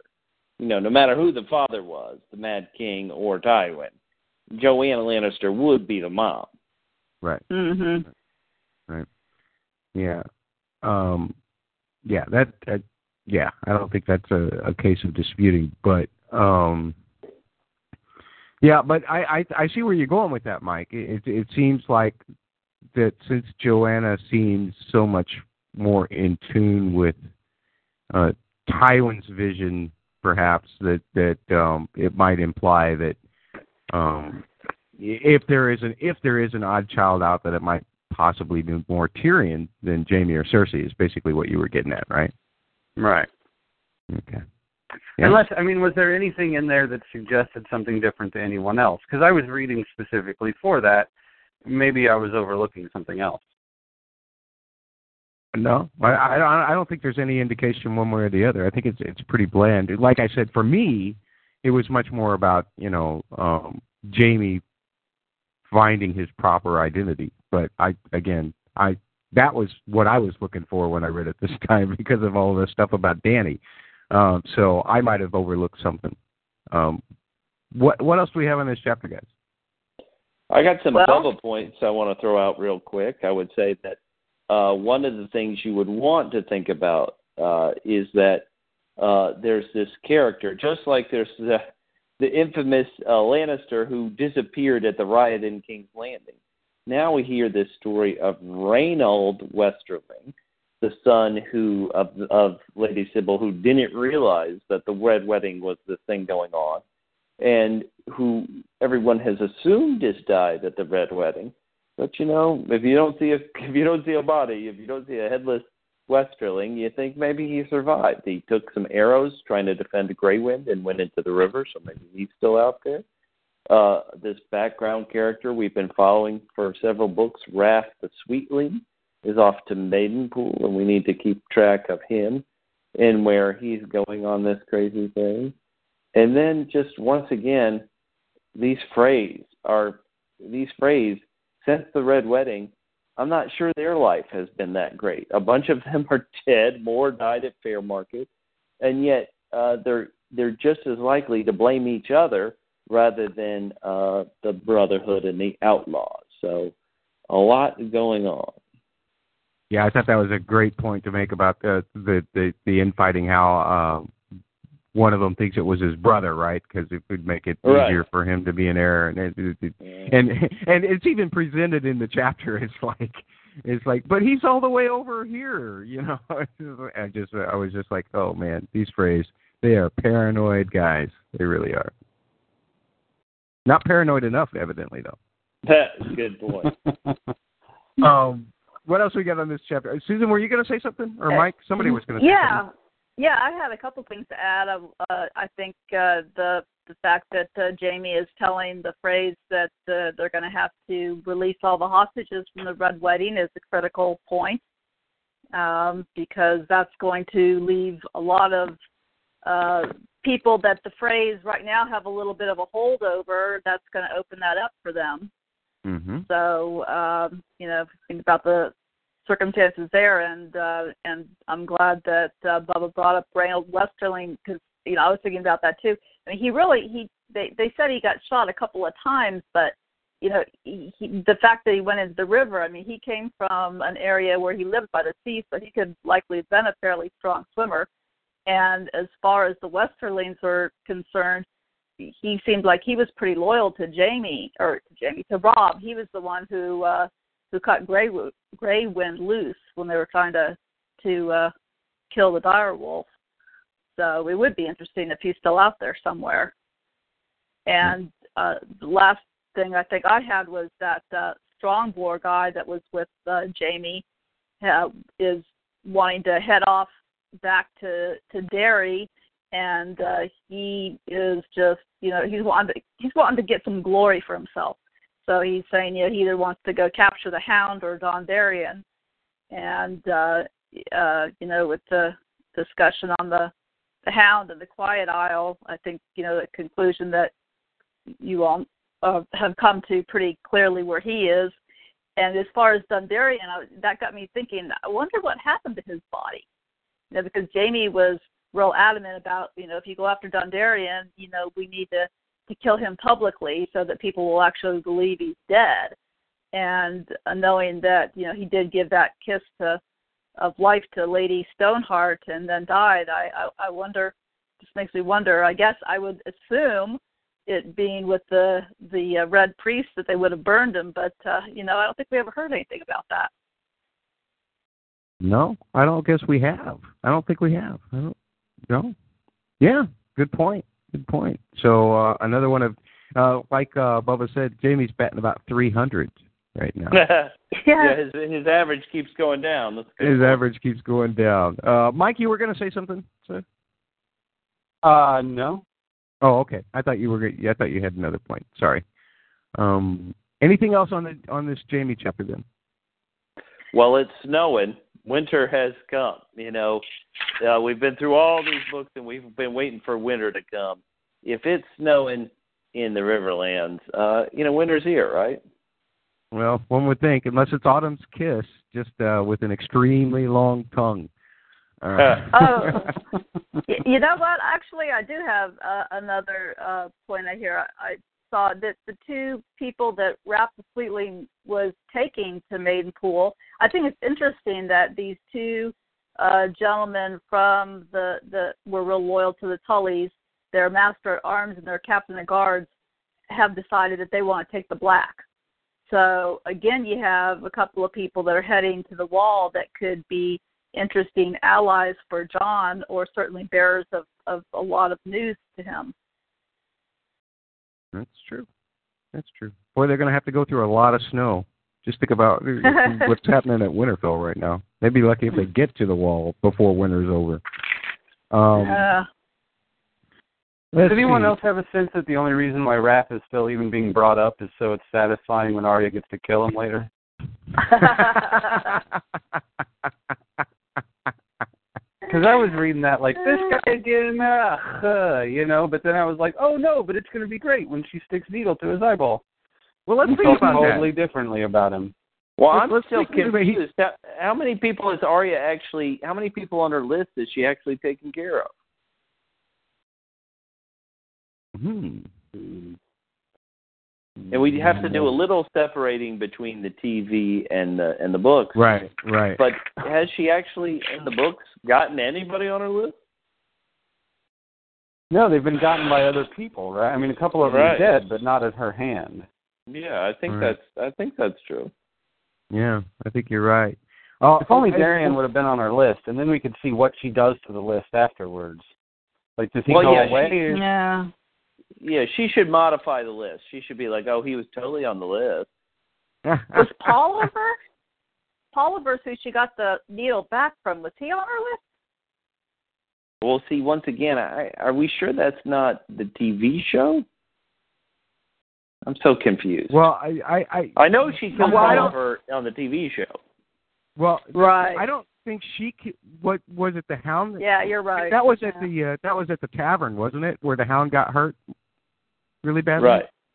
And and I can't remember which of the two of them killed Polliver in that. Well, it was Hound because that was what was so. That was one of those moments when yeah, it is so right. sweet about being a book reader who's watching the show. You know, which I didn't have that moment in its actual happening, but that moment, you know, that was one thing that the book readers talked about. Is that was a much more satisfying way to finish that character, to have her do it. Was so much more satisfying in the show, you know, than it was in the books. So that, right. you know, really stood out uh, to me. Right, right. So technically, though, then that would mean that there's still nobody on, on her list that she has killed. But interestingly enough, if Raff the Sweetling is headed to Maidenpool, is that mm-hmm. not a port? Maidenpool's yes. a port, right? So maybe he's maybe there is a chance that they could cross paths over in Essos somewhere. It's got to be. Why else are we still talking about him? There's no other reason to still be talking. He's about your him. favorite character. Why? Why are you dissing Raff the Sweetling? Raff the Sorry, Sweetling. all those Raff fans out there. Yeah, he's he's unstraightening, Bubba. We have to let people yeah. understand that.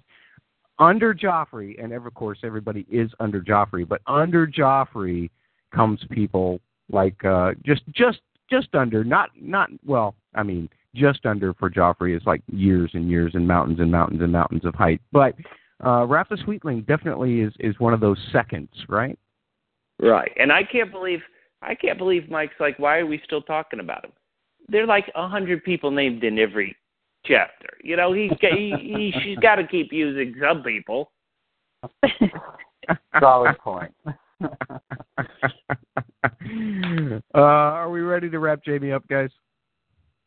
Yeah. Do you, do you guys feel, and Mike, I, I guess you're the one, is this a satisfying conclusion to Jamie's storyline of A Feast for Crows? He's, no. Uh, Okay, well, that's... It is, that's it is satisfying that is in that. that there has clearly been an evolution, uh, but, you know, and he's very businesslike throughout this. You know, he gets a little snarky with a few people, but, I mean, he's taking care of business, you know, and that is a satisfying in the sense that, you know, it was...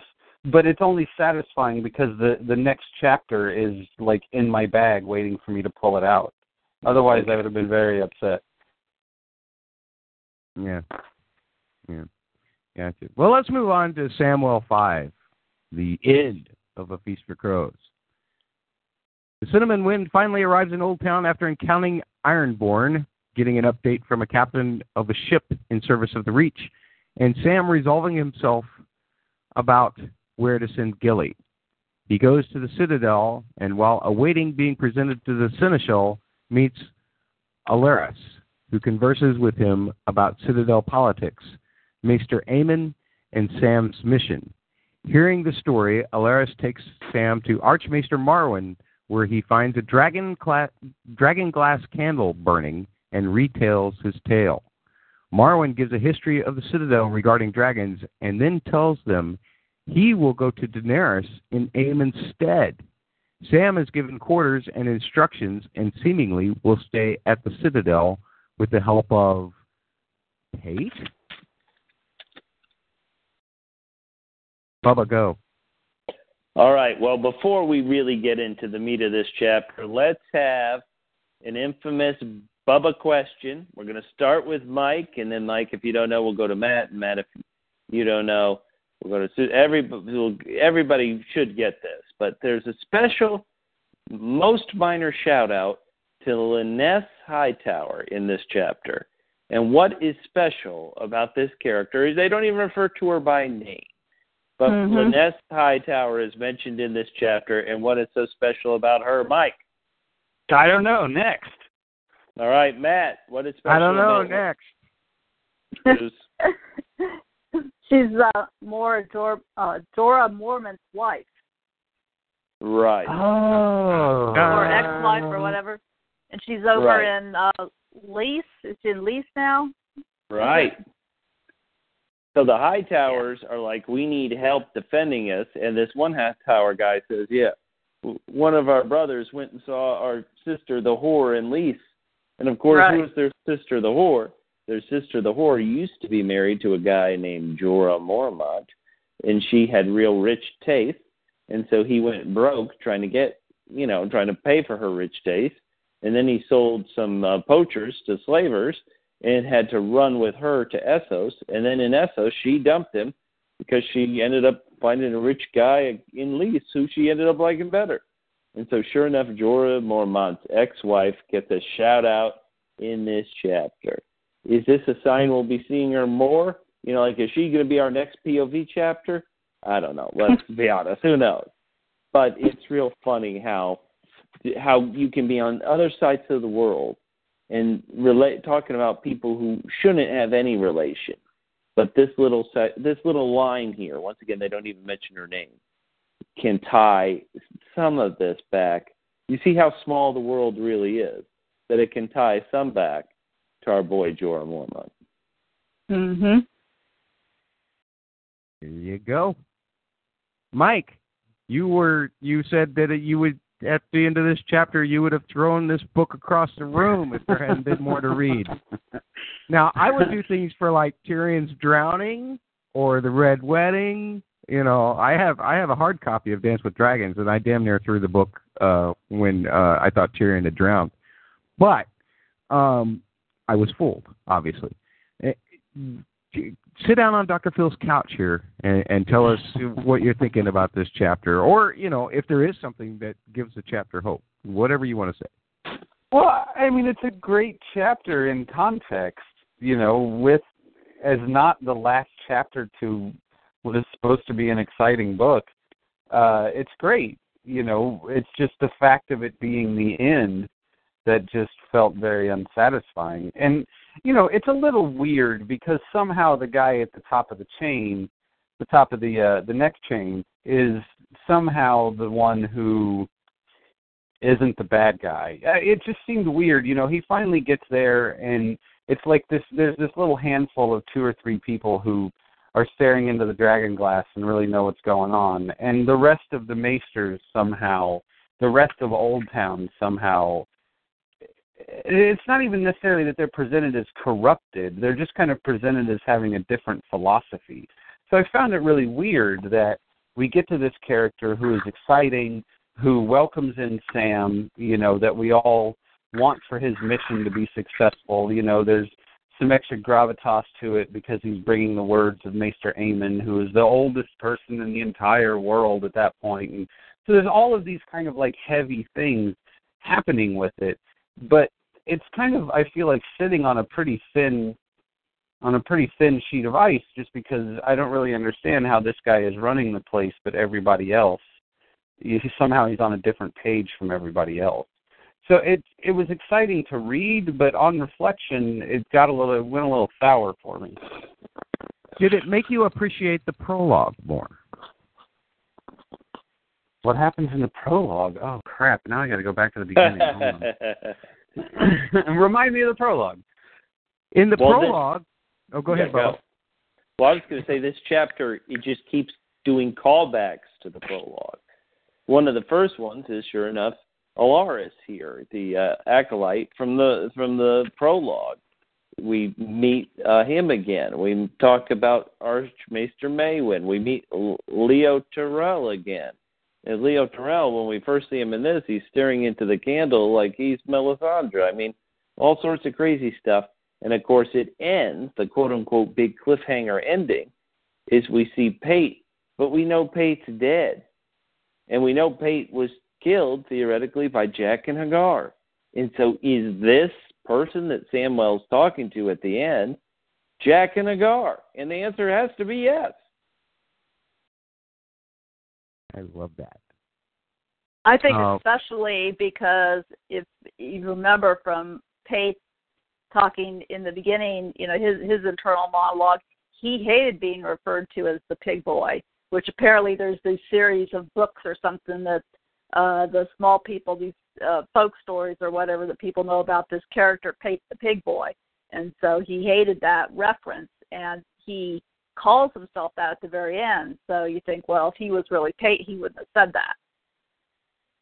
Exactly. Exactly. Um, let me ask, Bubba, do you, do you want to guide Mike through a little more math here?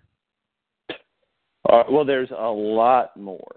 Uh, yeah. The, you know, the beginning chapter talk kept talking about how Pate was working or under Archmaester Walgrave. And here he gets name checked again and all this stuff. And so it just it just seemingly never ends. But there is a bit of math I think we can do. And it's, let's be honest, it's tricky. You have to tie so much together.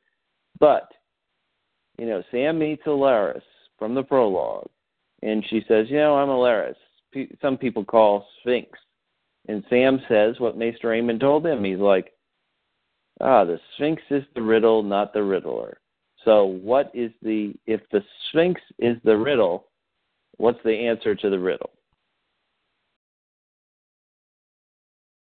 That she's not Alaris, but Sarella. Exactly right. Exactly right. Explain it, Susan. That's the that's the answer to the riddle. Yeah. Uh, the that she is actually the undercover uh, youngest sand snake, or the, not the youngest sand snake. There's There's eight sand snakes, but they're kind of the oldest four have four different mothers, and then the younger four uh, were was from um, the Red Viper's paramour, oh, Alaria, yeah, Alaria, yeah, who he was with, you know, for obviously a fairly significant amount of time. So um, Sarella is the youngest of the older four, and she ha- was not in Dorne, and um, so in. in In, I guess you all covered that chapter, The Watcher, uh, where uh, Doran says, you know, to, to you know, leave her to, to her game. Yeah, yeah, that's and, the ding, uh, ding, ding. Yeah, yeah, absolutely.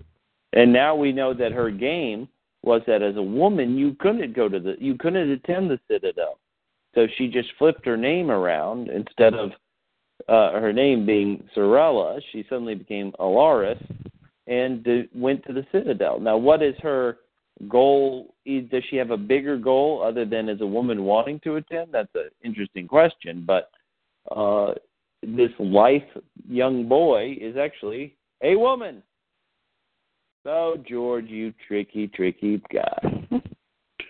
And each one of the sand snakes seemed to have inherited certain skills or interests from their father, and and the fact is that uh, the Red Viper spent some time at the Citadel um, studying. So, and in uh, the Arianne chapter, in in I think both of her chapters, uh, there was a little bit of reference to Sarella that talked about her inquisitiveness, and she was like always in the way, asking questions and things like that.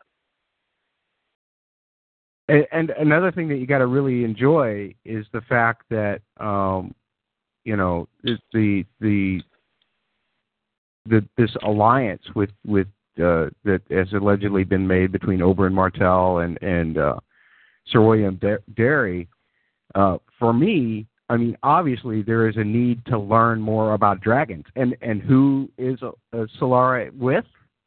She's with the group mm-hmm. that's talk- the only group at the Citadel that's talking about dragons, right?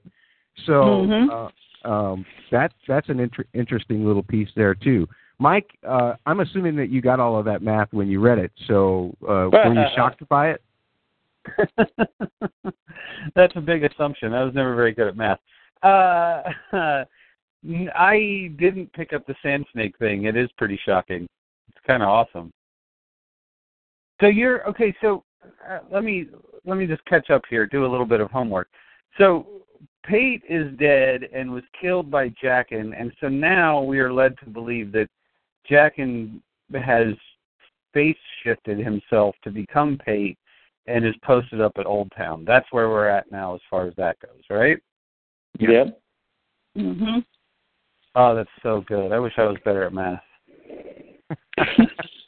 You know what? When you get to the end of Feast for Crows, uh, especially with the with the whole tandem read, so there's lots more chapters in between. That's why I said, did it make you rethink about the prologue? And, and as soon as you said, what happened in the prologue? I'm like, yeah, that's the way I was too. I was exactly like that, you know, because it, we had a we had a discussion uh, about the books overall with Bubba here and with Ken from Cripples, Bastards, and Broken Things.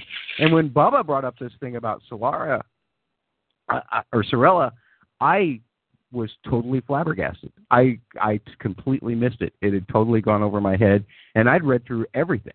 You know, and I was just like, whoa, wait a minute. And I had to go back and reread, and, and the whole thing about Jaqen H'ghar seemed a little more obvious to me, but I, it's still, I mean, the, the, the minutia in this book is incredible. Uh, and I guess as somebody who's really detail-oriented, um, despite what everybody might think, as someone who's really detail-oriented, uh, I really appreciated that. Uh, so there you go, Cal. There's my whole endorsement of George R. Martin for the for the week. Can can um, I throw out another question? I'm going to throw out another question that there may not be an answer to, and I certainly don't have my own thought on it. But Archmaester Marwyn, you know, he's talking about uh, the glass candle, and you know, it can show what's happening a world away. It can enter a man's dreams and give him visions. And I was trying to think to myself, do we know anybody, or does anybody want to assume that there's a vision that's been given that Archmaester May- Marwyn planted on anybody?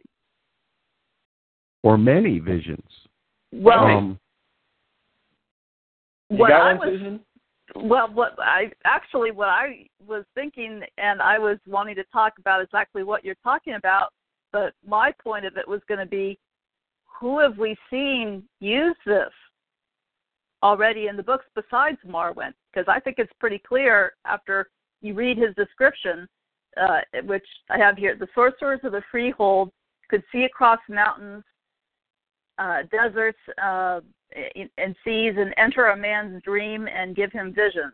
And exactly what, what you were just saying. Who do we know that's done that? Well, I'm confused. Who are you getting at? Yeah, Quaithe. I, I think it's pretty clear that when you think about her uh, appearances with Dany and how she says, you know, she's not really there, and if other people came into the room, they wouldn't see her. I, I think it's pretty clear that she must be using a glass candle to, to do that. She even makes a reference that glass candles are burning uh, in one of her yep. words to uh, Daenerys. So I don't know if that was meant to be a warning about Marwyn, uh, or if uh, or if she's basically saying that she's able to do the same. Um, but it's interesting that she brings it up herself for sure. Yeah, and I, I, yeah. that would have been that. You know, when when you when you said uh, who do we know that's been doing that? Um, Quaithe does definitely fit the bill, Susan. I totally agree with you. Now yeah. the question is, is it actually Quaithe, or is it Marwyn? Ooh. Well, that's scary. I know. We're going to need some stronger drugs to figure this out. Hey, I'm, I got a lot of pots over here. I can crack them all day okay. long. So. I, I was but, trying to think it was Quaithe just because we did actually meet Quaithe. I mean, Danny did meet her. I mean, so she was, uh, you know, like a real person, uh, not just like, you know, someone that's been made up. So and and had that uh, relationship with Danny. So I kind of tend to think it was her. But it just, it, after I read that passage, was when I really thought that must be how that's happening. She's able to to uh, have these visitations with Danny. I totally agreed. Bubba, you said you had, had, well, I guess first we ought to ask Mike, any thought on, on, on what we've been talking about? Yeah, yeah, I mean, I think if it was Merlin, he wouldn't have acted so kind of surprised or happy about it when Sam got there, right? No, ah, no, no, no. Good point. Good point. Excellent. Bubba, did you have a thought on uh, where you were going with this point? No, I just I just thought it'd be more, uh, I don't know, I say blatant and brutal who might have been using this power. And, yeah, Quaithe jumps to mind, but I was thinking so many people in these books have had strange dreams or strange visions. You know, that I, I thought it could be even more terrible, you know, like the things we're planning in somebody's head. I mean, call me crazy, but didn't Rhaegar, good old Prince Rhaegar, have visions and stuff in his head? And they have uh-huh. been planted there. But then maybe they couldn't be planted there. Maybe these glass candles weren't working until the old dragons came back. Oh, so difficult to figure out. Uh, and I would that say is- they're – yeah, sorry, go. Oh, I was going to say, and that is the interesting question. I mean, evidently, um, I don't. The Citadel makes it sound like that the glass candles have been used as a traditional thing for acolytes to graduate for a long time, right? Right. Yeah, but it's something that to prove that they don't work. Oh, that's right. To prove that they don't work, and now they're working because of dragons, I guess. Possibly, you'd assume. Okay, because dragons are magic in this world. So that that that bring that, that that does bring again that the whole thing that we've questioned. Um, does this solidify it for us anymore? If if the dragons had not been born, um, it, seemingly the White Walkers returned slightly before the dragons were born. So what is the source of magic coming back into this world? Do you finish that sentence? Answer that question. That's a great question, but what, what is the answer? Yeah, that's the well. That's why I'm asking the question, because I don't have the answer. Uh, huh. Mike does, though. Oh, good. All right, Mike, sucker, false. Give us an answer. Uh, I'm gonna yeah. go with. Uh, I'm gonna go with. Uh, I, I got nothing. Yeah, that that is the answer. That is the answer. I got nothing, right? Unless you, because Bubba and I managed to bail out, but uh, Susan's got the answer, I know. No, I don't think so. I might uh, have the answer for Quaithe, Quaithe's visitations. I have the answer for that now, but I don't have the answer for magic. Right, right. What else I we mean, got on this step? Oh, go ahead, Mike. The point that you make that the you know that the White Walkers came back slightly before the dragons suggests that it may be something other even than the dragons, something that would have given rise to the possibility of the dragons themselves as opposed to the dragons being the source. Mm-hmm. Um, so yeah, I want there... people, people people need to give credit to the White Walkers for bringing back the dragons. Great point. Exactly, exactly. It, it, I can tell you what, this whole story is actually just revelation, and and this is, uh, you know, all of these things are in motion just to wipe out all of humanity in Westeros. That's what's, that's what's happening. It's doing a good job. Yeah, it's not quite fast enough because for every character we kill, we get two hundred more mentioned in a book. Um, Bubba, did you have a vision specifically that you thought had maybe been caused by this, or you thought that Marwyn might have have planted? Well, you know what? I, I'm sorry. I, I don't feel confident enough in any of them. But what I was going to say is that Marwyn hints that it was the maesters who killed the dragons. He's like, eh, what do you think got rid of the dragons? And mm-hmm. so could the maesters have used the glass candles in a way to, you know, get these dragons off the planet, these and get rid of all this magic? Could the maesters have been using magic to get rid of magic? And so mm-hmm. I don't know. It's it's there are too many. We don't know enough, and we've only had two chapters in Old Town. So of course Martin doesn't want us to know enough. Mhm. Mhm. What else we got? It seems, like, it seems like the possibility that Aemon passing away, you know, the fact that he was mentioned as being the oldest person uh, in the realm, it seems like him passing away may mark, you know, sort of an end of an era. Um, you know, could be used to kind of mark the end of an era, as in he came up in an era when the Maesters had one goal, and maybe his his existence and passing marks kind of the uh, the moving on of that era of Old Town. He doesn't know because he didn't do it. Could um, okay. could Martin be even more obnoxious by he's always talked about how weirwoods aren't south of the neck because the Andals cut them all down. Well, sure enough, here's another ancient weirwood here on the Isle of Ravens. Here you go, Bran. Here's another way to get involved in this storyline. Bran, Bran, Bran, Bran, Bran, Bran. I see Bran everywhere. Bran, few red leaves rustling. Ravens are quarking. Uh, and quarking is in italics. I mean, it's Bran. It's all Bran. Bran's already there. Bran is Bran is following Sam around. He knows Sam. Yeah. So, you know, Bran, Bran's taking taking care of his own, man. Bran is there, baby. Good. Hopefully he'll warn him about Pate. So you, we're gonna have we're gonna have a a a, a, a Raven Quark dad, dad, dad. but but but Susan, I want to jump up in on this. Warn him about Pate. Jaqen H'ghar, uh-huh. at least according uh-huh. to the second book, was like a good guy. Why Why are we now suddenly fearful of Jaqen H'ghar?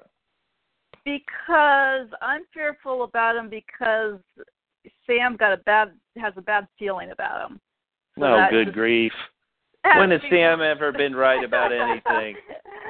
oh, no, I, I'm, I'm a big Sam fan. I think, and I, you know, here's, here's a little bit of my feeling about Sam. I think that um, he's obviously... because Martin loved um, uh, Tolkien so much, you know, he's the, the his Samwell Tarly is a little bit of a homage to Samwell Gamgee, and I think that, you know, in, in that story where that Sam played such a critical role as the faithful friend and assistant to to Frodo. And he was critical in what happened at the end. I mean, Frodo wouldn't have been able to do it without Sam. And I kind of think there's a little bit of that. Sam may be there to play a critical role in the end for John. I kind of that's kind of my thought. Now, Martin might not take it in that direction. I don't know, but that's just kind of my, my feeling about it. So I am. Uh, uh, I'm going to be tough here. How is Sam, who's now in Old Town, the farthest you could get from the Wall, and it took him a whole book to get down here? How in the world do you even assume Sam's going to get back up to where all the action is? He's got there, only, there are only two books left. Oh, brother. You know, he's going to he's, he's going to take a glass candle and say, "Is it okay if I get busy with Gilly, John?" And John's like, you know, "I'm busy, Sam. Call me later." He's going to be yeah, like right, that. Satin, satin. If this jerk calls a kid, tell him I'm busy. I, I, I'm just, I'm just still trying to dismiss the thought of John bagging snow. Oh my lord! uh, but no, the Samwise Tarly. Yes, absolutely. Now I agree with you, Susan. I, I think that uh, Sam does have a bigger role to play. Obviously, um, otherwise, yeah. Why in the world would we be following him? yeah, and and, and, and you know. He, he he's he's a lot smarter than than he he uh, allows for himself either. I thought it was pretty uh, uh, wise of him to know that uh, you know his father is little loved in Old Town. You know, I mean, Sam isn't been around his father in this area. I mean, that just kind of, to me, it shows that he's a little bit more savvy about what's going on uh, and the politics of things than, you know, he kind of, you know, leads people to believe. I think he, you know, if he were more confident in himself, he's a smart guy. Yeah. So hopefully that will grow. Hopefully so. Hopefully so. Yeah. Hey, Bubba, I got a question for you, sir. Um, sure, I fell you, asleep you, with all this talk about Sam. Well, I I want to I want to rein it back into something that you love even more. Okay, and good, that would be uh, Tyrion and everything. You know, you brought up the no, whole no. thing about the the the uh, the Celicori or Celisori Corin uh, translating to to the uh, to the perfume Seneschal, right? And we haven't met the Seneschal yet, but doesn't it tie in loosely? Again, I'll just say, you know, because I'm cracking pots here today. Um, we haven't met this Seneschal here at the uh, at Old Town yet, but is it possible, because of what we heard about the possibility of maesters trying to kill dragons and everything, that the Seneschal at Old Town could be the one that Daenerys needs to avoid or beware? Well, uh, listen, I'm not going to say no, but pick a different word that means the same thing, and that is. And that, and the only reason for that is, is that in Quaithe's infamous prophecy, Quaithe, Quaithe's magical journey in the glass candle, she listed all the people who would be coming to Daenerys. And one of the people that she listed, and I'm trying to bring it up right now, I apologize, seems to fit our boy Marwyn perfectly. And so why would she say... You know, it almost feels like uh, we get the point.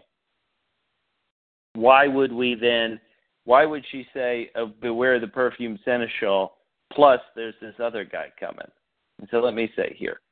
She says, uh, okay, so she says, soon comes the pale mare. She says, the glass candles are burning. Soon comes the pale mare, after her the others, Kraken and dark flame. Okay, so we can assume who the Kraken and the Dark Flame were. Lion and Griffin, the Sun's Son, and the Mummer's Dragon. Remember the Undying, beware the Perfume Seneschal. So, well, you know what, maybe you're right. Maybe perfume, I don't remember anybody talking about how Marwyn smelled, but sure, why not? Well, I don't think that Marwyn is obviously not the Seneschal. Um, yeah. And Marwyn seems to be much more pro-Dragon. Then that's what I'm saying. I'm saying it's it's Marwyn's not the one to be worried about uh, because I don't I don't put, yeah I don't put I don't put the perfume Seneschal amongst the people that are coming. You know what I'm saying? Um, and and since it is the very last thing in her words, it would be the very last thing to happen. Perhaps after Danny gets to Westeros. Oh, okay. Well. Well, the thing about Marwyn is, for a guy who we really finally meet for the first time, he's been mentioned as far back as Game of Thrones, and that is good mm-hmm. old Miri Maz-Dor told Daenerys. She's like, you know, I've been taught by a lot of people, including one of your Westerosi, who taught me about human anatomy. He was a maester named Marwyn. Hello. Mm-hmm. That's, that's what makes me wonder what Danny's reception to him is going to be.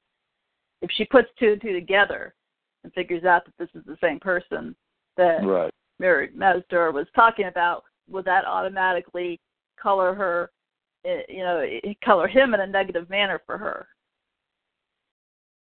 Yeah. Mike, are you shocked that we talk more about Daenerys in a chapter about Sam than we ever talk about Daenerys in a chapter about Daenerys? I mean, finally, she's getting interesting. It just takes people from who aren't there speculating about her to make it interesting. I uh, want to know what's going on on top of the old, on top of the tower, the high tower, with the mm-hmm. the uh, you know Lord Hightower and his mad daughter, the mad maid. Yes. Well, it feels like we have heard about them, you know, when, when there was a plague here in Old Town that the guy was like, I'm just going to lock myself up here and and be safe. And so you wonder if this is just the same thing. You know, okay, let the let the Ironborn come and destroy everything. Screw it. I'm going to hide up here in the tower. Well, at least it defeats the thought that I had that Lord Leighton was dead a long time ago. Yeah, oh, well, yeah, who knows? Maybe maybe he's still dead, and the mad, you know, the mad maid is just like, uh, he's up here hanging with me. You guys take care of it. Yeah. No? Okay, but in all of this conversation, no one has yet explained my first question, which is how a guy who seems to be out of step with the rest of Old Town somehow seems to be the boss. I'll tell you. I'll, I can explain that, I think. Uh, the reason that he's called an arch, Archmaester is because they have the different uh, areas of study, and each area of study has an Archmaester over it. And Marwyn is the Archmaester over the higher mysteries or the study of magic. So he's the so only he's not one like the boss of the whole joint. He's just kind no. of the, the dean right. of his school. Exactly. Right. The Seneschal, the Seneschal is the boss. He is elected by all of the other Archmaesters, or chosen among all of the other Archmaesters, to run the place. Uh, the Grand Maester is Pycelle. Allegedly, he is, I guess, if not uh, in charge, at least he delivers everything to the Maesters of, as to what's coming from the realm, because essentially the Maester is Tom. So what, the Seneschal is the one that Sam never got to meet, that Alaris took him away from. Right? So he gets to be kind of mysterious and not really on board with everybody else because he's the magic guy. So he's just kind of naturally a little bit weirder than everybody else. And, and that's and how he gets away with it. I mean, it seems to me that Marwyn's clique is really pretty small. Um, hmm. he, he does, he does, he, it doesn't seem to me that he has a great deal of, of, of power over everybody. I mean, everybody talks about him, well, because he's weird. But, uh, uh, you know, I mean, all of these other Maesters are telling you, yeah, magic, whatever. And and and then you have this guy off doing weird things with lights glowing and, and strange things happening.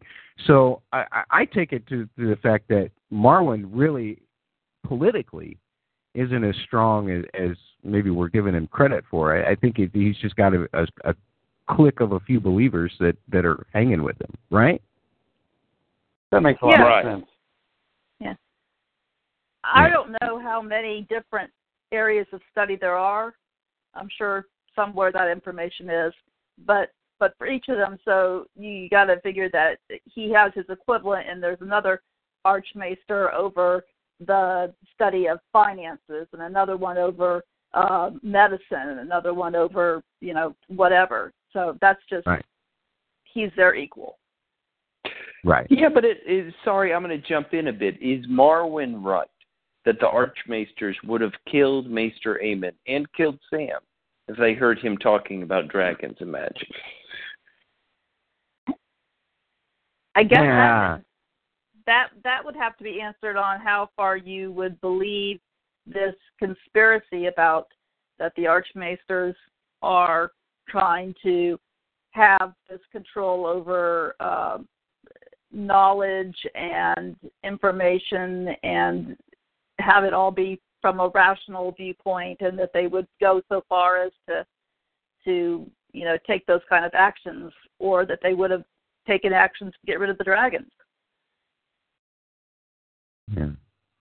If we're looking at allegory or perhaps even applicability, I, I mean, come on, essentially the Maesters are the Catholic Church, right? Mm-hmm. Yeah. So, um,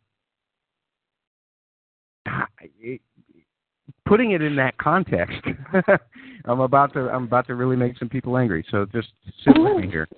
Um, you know, with all of the scandals that we've seen the Catholic Church in in the last few years, um, for many years, and the cover-up, which had to be orchestrated. I'm sorry, but it had to be, in my personal opinion. Um, then I don't see. I don't see any reason to doubt that if, if George is using applicability or allegory in this case, that we should think that Sam or or uh, Aemon would have been killed. Bubba? I mean, that's just my thought about it. Pope Francis, I respect your privacy and your beliefs. You can follow me on Twitter at Fit and Trim. That's F I T E N T R I. and, and and and Pope Francis, please follow Lena Headey at I am. Right, Lena. Yeah, please give her some space, Pope. All right, so uh, you know we haven't talked much about the character I consider ridiculously boring, Sam. The Sam p- sails past this place called Three Towers. And is this the towers that Melisandre saw by the sea that are going to get swept up by the ocean? Uh, uh, I like that. Yeah. Hmm. That makes that makes a lot of sense. Mike? Sounds good to me. I mean, except that she would be right about something. Right, it'd be nice. Well, they haven't burned up yet, so maybe she, maybe she won't be right about that part, right?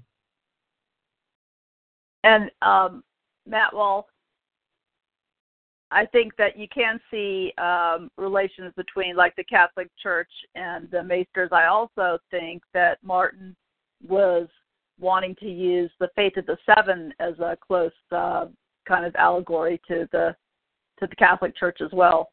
So you could maybe think of the Maesters as more of just the idea of this very, um, you know, they, they want to look at at facts and at um, scientific explanations for the way everything goes, and if something is going to be outside the realm of, of the way that they can prove things, then they don't they don't want to go there in their way of thinking.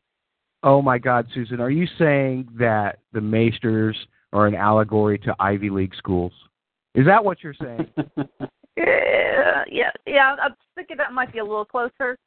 And then, and then think of think of the, the sparrow, you know, and uh, his his elk with a little bit closer to the, the Catholic Church. Okay, that's fair enough. Uh, and uh, I I have nothing against Princeton, Harvard, any of those great, fantastic universities. So I just was making the joke. Uh, what else we got, Bubba? Anybody? Mike? Susan? Anybody? Well, what do you guys think Sam should do with Gilly? It seems to me like he should send her to the on the first plan to High Horn or whatever his his family keep is there.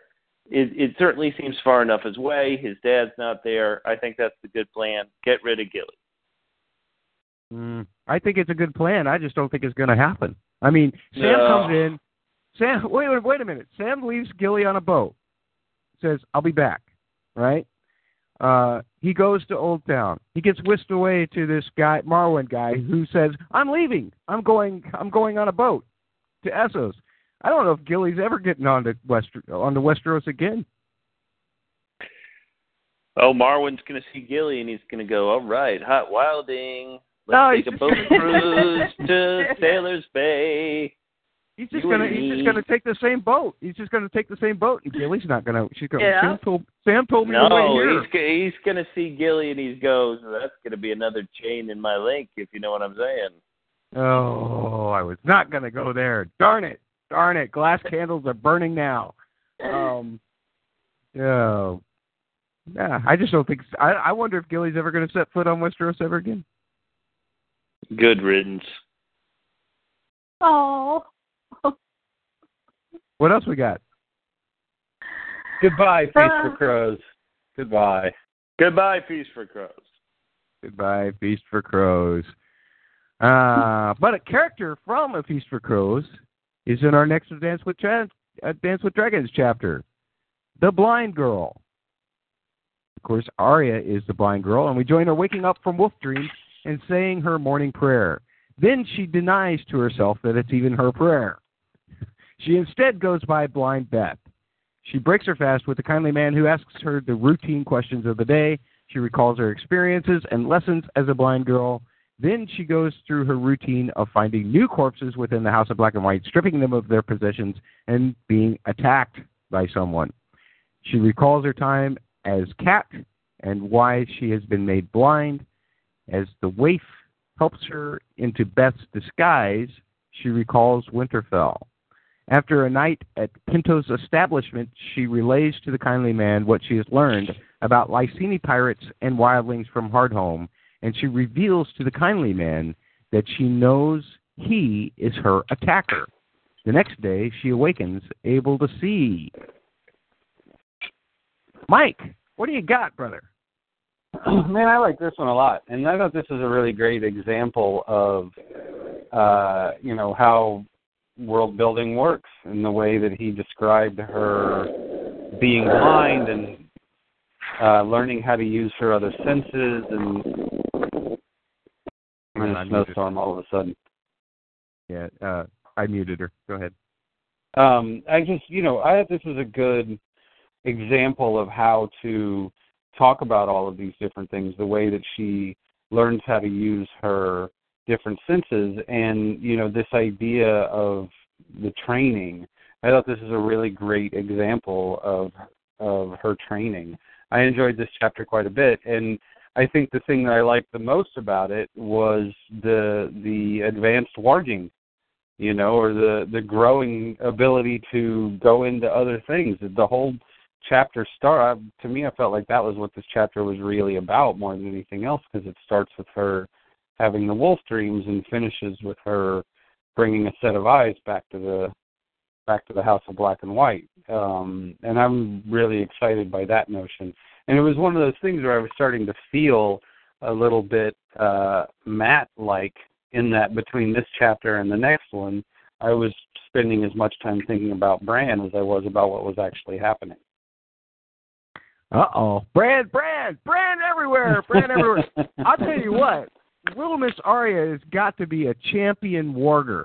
She's warging all the way to Westeros in her dreams. I don't know what the ranges of these things are, but uh, like we've talked about before, uh, if Bran is more powerful, then yeah, of course he could be at uh, Old Town, especially with he's got he's got help now with the tree network and all of that stuff. Um, but the fact that she adapted to the cat really quickly, that was a really nice surprise for me. I love Arya in this chapter. Bubba, what do you got, brother? Well, I just want to echo what both you guys have been saying. The fact that at the end of the chapter, she totally smacks this uh, poorly named kindly man and whacks him with her stick, and that she had warged into the cat. That is a great moment. That's that's kind of a wonderful, once again, a kind of a great, uh, great kind of journey she's been on as she's been learning, where in A Feast for Crows, it ends with on this big cliffhanger of her being blind, which uh, I mentioned on a couple of podcasts ago I wasn't so fond of.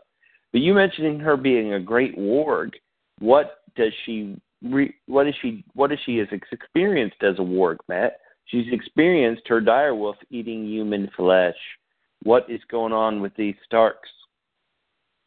Mm, they're all doing all the abominations that Varamir talked about, right? Every one of the Starks. Abominations. They're surly. They're they're double S's, Bubba. They're double S's. Truly. Susan, any thoughts on any of this? Uh, I love this chapter, too. And one of the things I think is the most interesting is what she learns about those Lyseni ships, that uh, they had uh, been up to Hardhome and uh, picked up wildlings, and then because of You know, here I think this is an excellent example of the repercussions of things happening in different parts of this world. You have uh, with uh, Dany's effect on the slave, uh, the whole world of slavery, that there's been a, a real problem in the slave markets for getting slaves. So they found these wildlings as a uh, wonderful opportunity to uh, to cash in, and you know she overhears these guys talking about they're probably going to be, you know, sending a lot of ships up there, and I wonder how all of that's going to play out with the things that are happening up there with at Hardhome. Very interesting thing. We'll have to see if, if we get any more information. I, I like the tie-in uh, as well, uh, thinking about so, uh, Salador Sans Fleet as well, because uh, we know that a couple of ships were stranded up there by storms, right? Um, mm-hmm. And Uh, Bubba, I'm going to ask you to speculate. Gosh, I, sure. hate, I hate I hate to ask people to speculate. You know me, Mister Crackpot. I hate this, but We get Arya mentions that the, and I'm really going minutiae here, but Arya mentions that the Sea Lord is sick, or Blind Beth mentions that the Sea Lord right. is sick.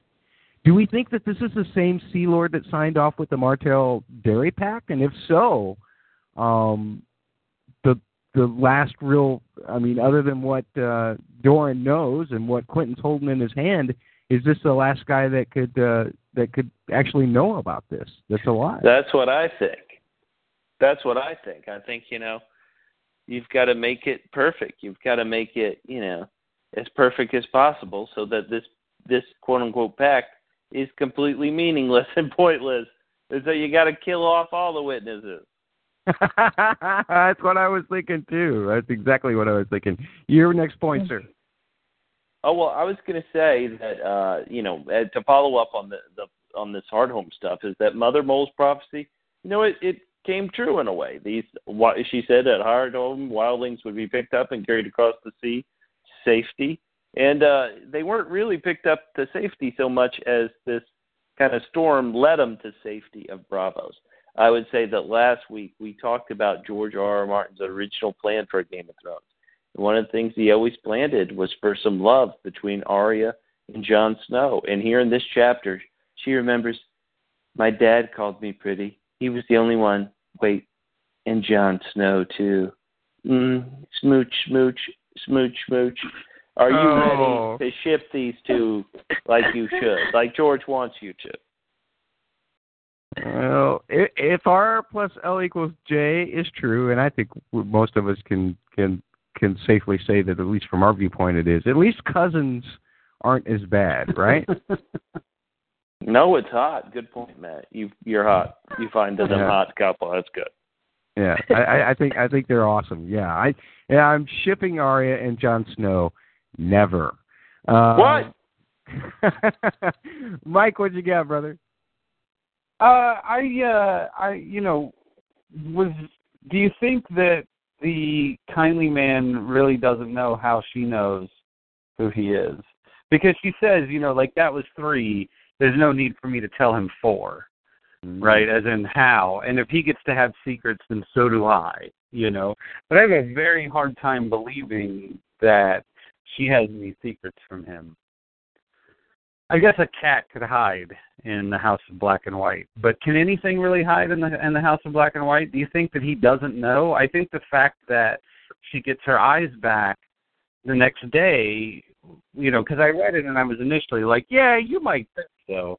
But then when she got her eyes back the next day, that definitely made me feel like he knows somehow. Mm-hmm. Mm-hmm. Yeah, that, that's definitely a possibility. At least he knows, um, he's realized the futility of the exercise at that point. That's for sure. I, I have to be honest. I, I had no, I, I assumed he didn't know. And he thought she had known some other way, like she had picked up on some sense, you know, maybe his smell or something. And so uh, I didn't pick up that he knew she had warging ability. I think he would have, I wonder how he would have reacted to that. But maybe he did. I, I just didn't pick it up that way. Well, do you, does he know who she is? I mean, does he truly know who she is?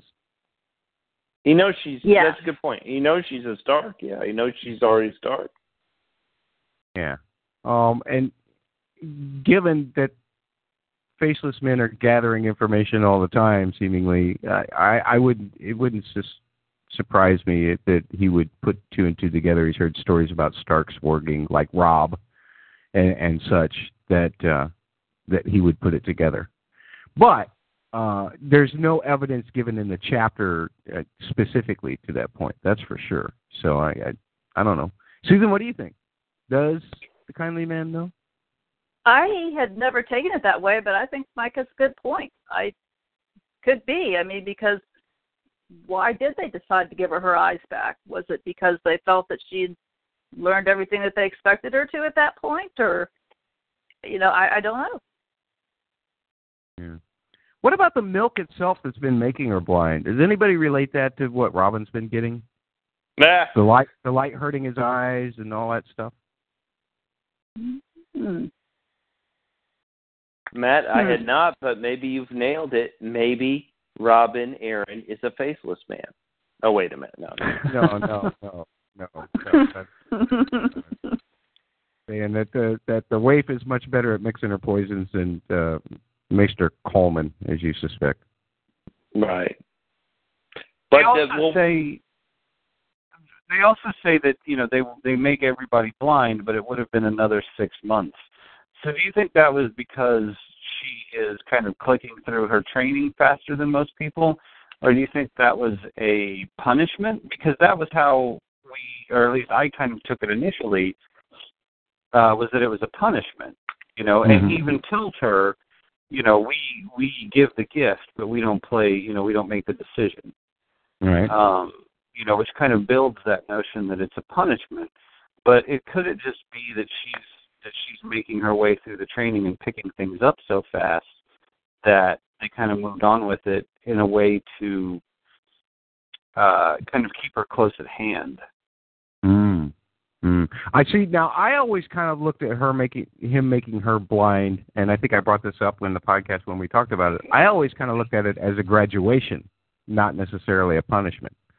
Um, Which would suggest that she's just learning faster than everybody else. Right. Or than yeah. the average person.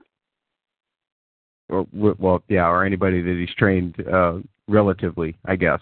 Uh, but and I do agree that the fact that she made the choice, she was definitely scolded over. But I don't, I never saw the blindness as a punishment. I just saw it as the next step because she showed that she was capable of killing.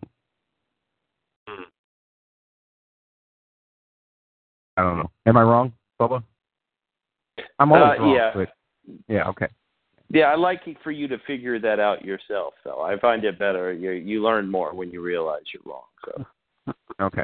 Yeah, absolutely. Well, Susan knows I'm wrong. Susan's constantly correcting me. So uh, let's move. Uh, what else we got on this chapter? Let, uh, Susan, uh, how about a point from you? Um.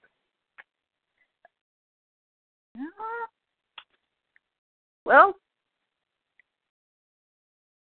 this is not totally related to it, it related to the idea of her uh, relationship with the cats there. You know, that you know they knew who she was and everything. They weren't fooled by her disguise.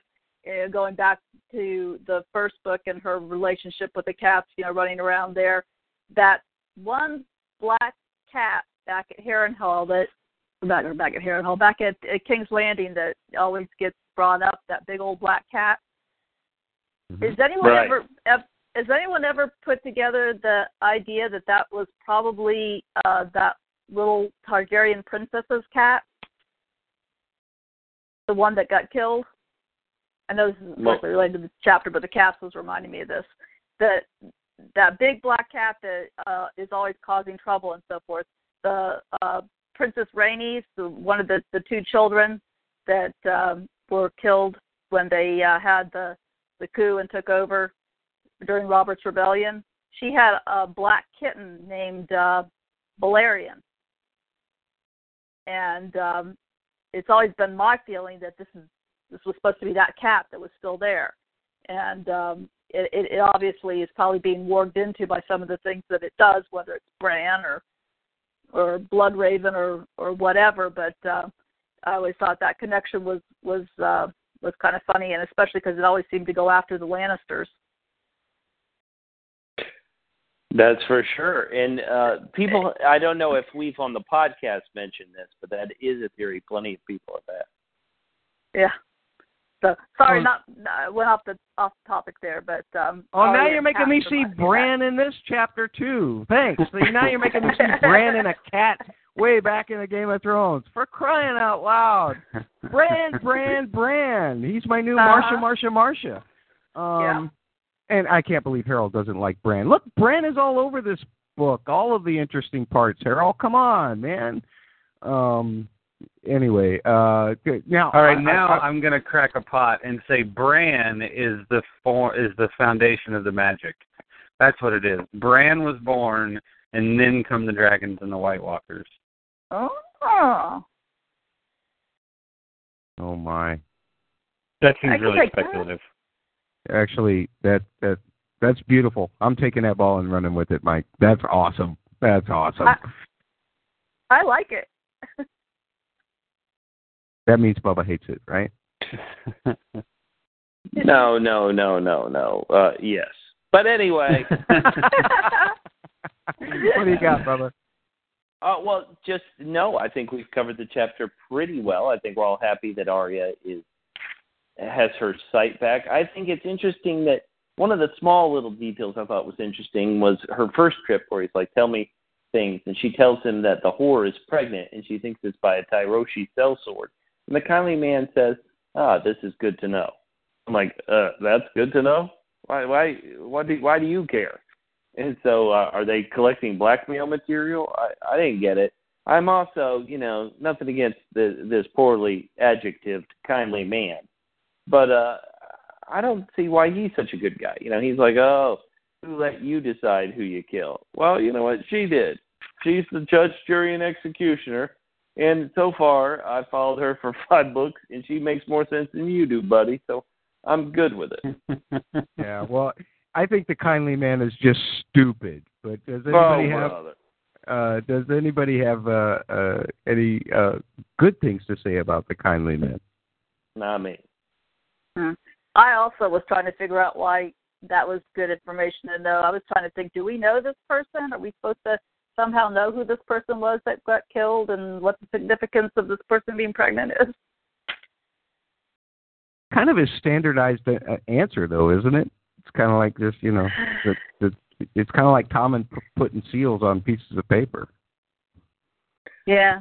So there's so many clues in this book. You're always trying to figure out whether this little bit of information is supposed to mean something more than what it is. That's true. Definitely true. I know Mike's got something nice to say about the kindly man, right? He's uh, he's looking out for Arya. He's trying to raise uh, a hard and capable woman in a cruel world. So I'm I'm still on the kindly man's side, right up until the point that Arya kills him. Then I don't care about him anymore. Good. Well, don't read ahead, Mike. You're, you shouldn't yeah, be reading don't, ahead. Don't read ahead. Uh, I I will say this. Cal's just going to love me this week. I loved being in the head of a blind person. I thought that was really well laid out uh, in terms of description and everything, and, and um, I, I I enjoyed that. Um, good good good writing, and this chapter was exciting and um, lots of fun. Any other thoughts on this chapter, guys? It, it, it, what, I wonder if this wasn't the tandem read, if other people would think what I was, and that is we're five hundred ninety-three pages into this book, and then suddenly Arya appears. It is kind of a, a bizarre jolt to suddenly have the timeline sync back up. That is a great point. That is a great point, because, um, you know, if if if you... especially by the fact that um, some of the characters I think that we'll see as P O Vs in the rest of this read aren't necessarily given their names, like this one, the blind girl. Uh, obviously, if you'd read Feast, you would probably remember who the blind girl is, but nonetheless, um, having gone along through all of Feast and only gotten a certain number of characters, I'm sure the expectation was that you weren't going to get any of those characters in this book, and it, it was... It was a, it was nice to have everything sync back up for me. Um, Mike, how about you? Yeah, and that actually answers the question that I couldn't figure out, which is why she's referred to specifically as Arya Stark like four times in this chapter. It just seemed a little bit like, you know, she mentions it even when I was, even you know, back when I was, um, and then they actually list, I think, twice, you know, at least once, all of the names that she had, you know, Cat of the Canals and working her way back. Um, and to that, actually, I hadn't put that together, but it certainly makes that make a lot more sense. George does his, he does his, his, his cover my A's pretty well. Let's move on to A Ghost in Winterfell, shall we? Let's do it. As the snows continue, a death inspires speculation about Stannis within Reek slash Theon's hearing. He is approached by one of the washerwomen for information, but he refuses. Deaths continue, and excuses are made. He overhears a conversation between Wyman Manderly and Hostine Frey about the missing phrase, which almost results in a fight. Then stables collapse, and Yellow Dick is killed. Wow. He then finds himself accused of the killings in front of Lord Bolton, Lady Dustin, Roger Weiswell, and Ada Stray, but is absolved when he is asked to present his hands as evidence to Ramsay's torture. Accusations fly of who else might be killing the men as Theon leaves. Then war, har- war horns sound as it seems Stannis has arrived. Theon hears his name whispered at the heart tree and sees Bran's face. Bran, Bran, Bran. People are going to get as annoyed by that as they do. Dum, dum, dum. Uh, then he is taken by the washerwomen to present his story to Abel. Okay, so the first thing that I want to say in this particular chapter is that for me, and I know this is, again, minutiae, so we'll get back to broader points here in a second, but we had an email a while back, I think from Harold, about the discussion as to whether Theon is actually a eunuch or not. And this is the line that always sealed the deal for me, is that Theon pulled his gloves off and held his hands up for them to see. It's not as if I stand before them naked. It's not so bad as that. Again, it's a little vague, but the fact that he's showing flayed hands uh, makes me think that he's thinking about injuries to his lower extremities, and that's why I say that there is evidence in this book that uh, George has placed that says that Theon uh, is, in fact, uh, junkless now. And that's my that's my little thing, Harold, and I'll move on to Susan for a point about this chapter. um, I, I agree with what you're saying there, too, Matt. I think, although it's never said directly, I think that the bulk of evidence throughout the chapters does show that for Theon.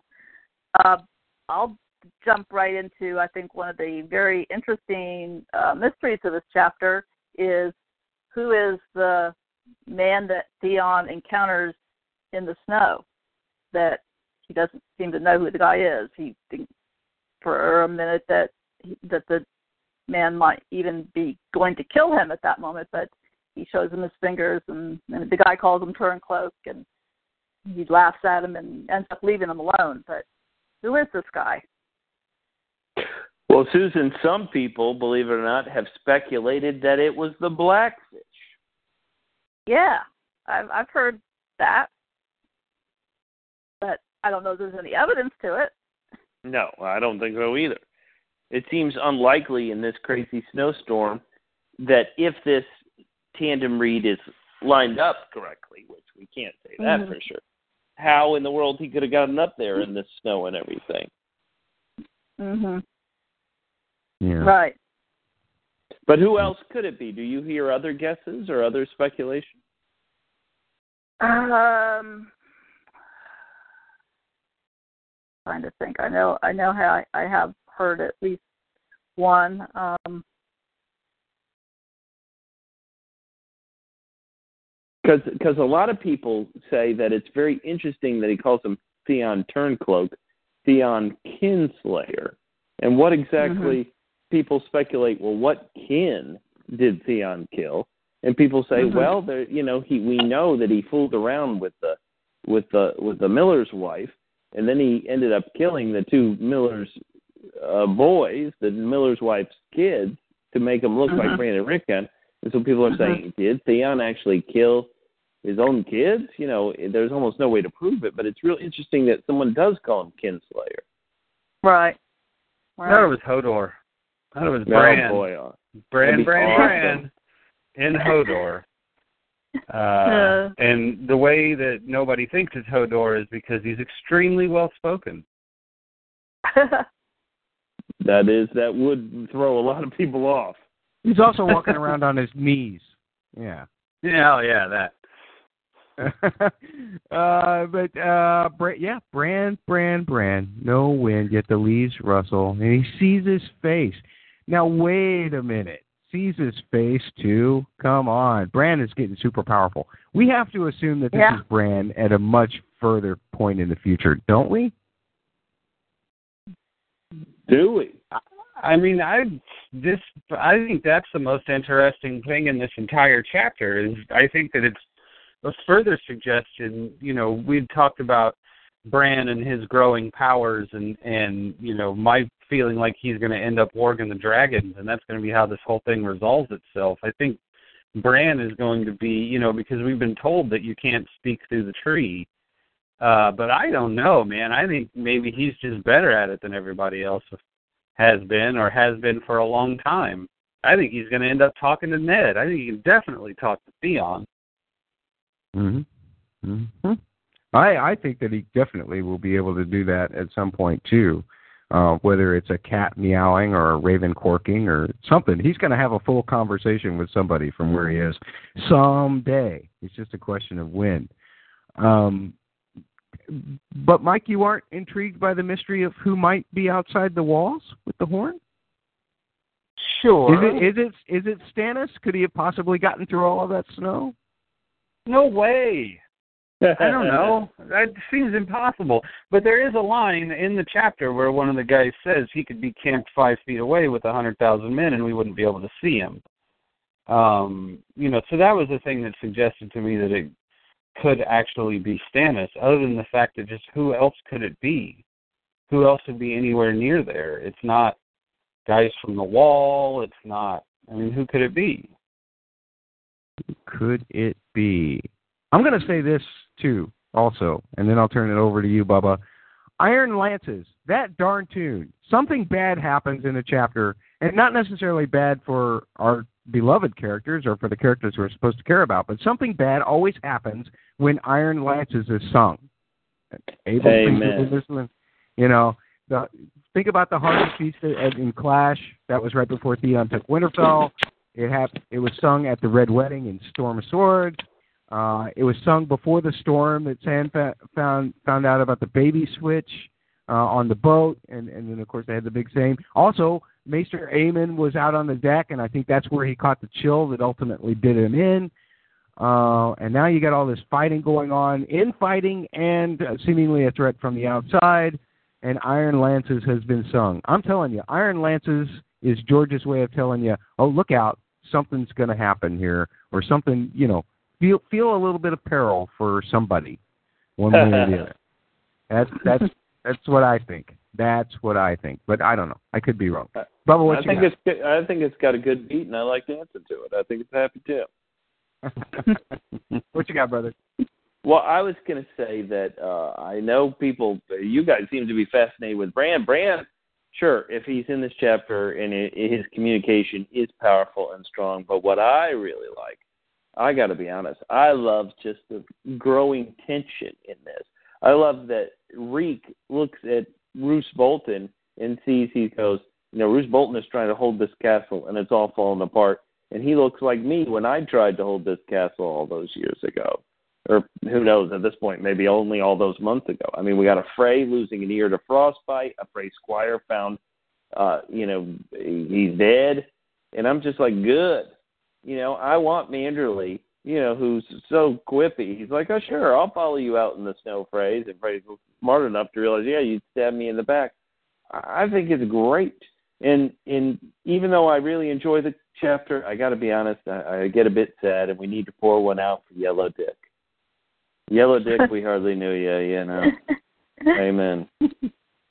Yeah. yeah. I, Who's I doing all you. the killings? There's too many suspects.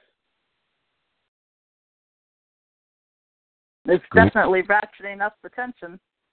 Oh, I love it. Good. That's a great question. Who is killing all of these people? And I mean, I think that's gotta be the singer.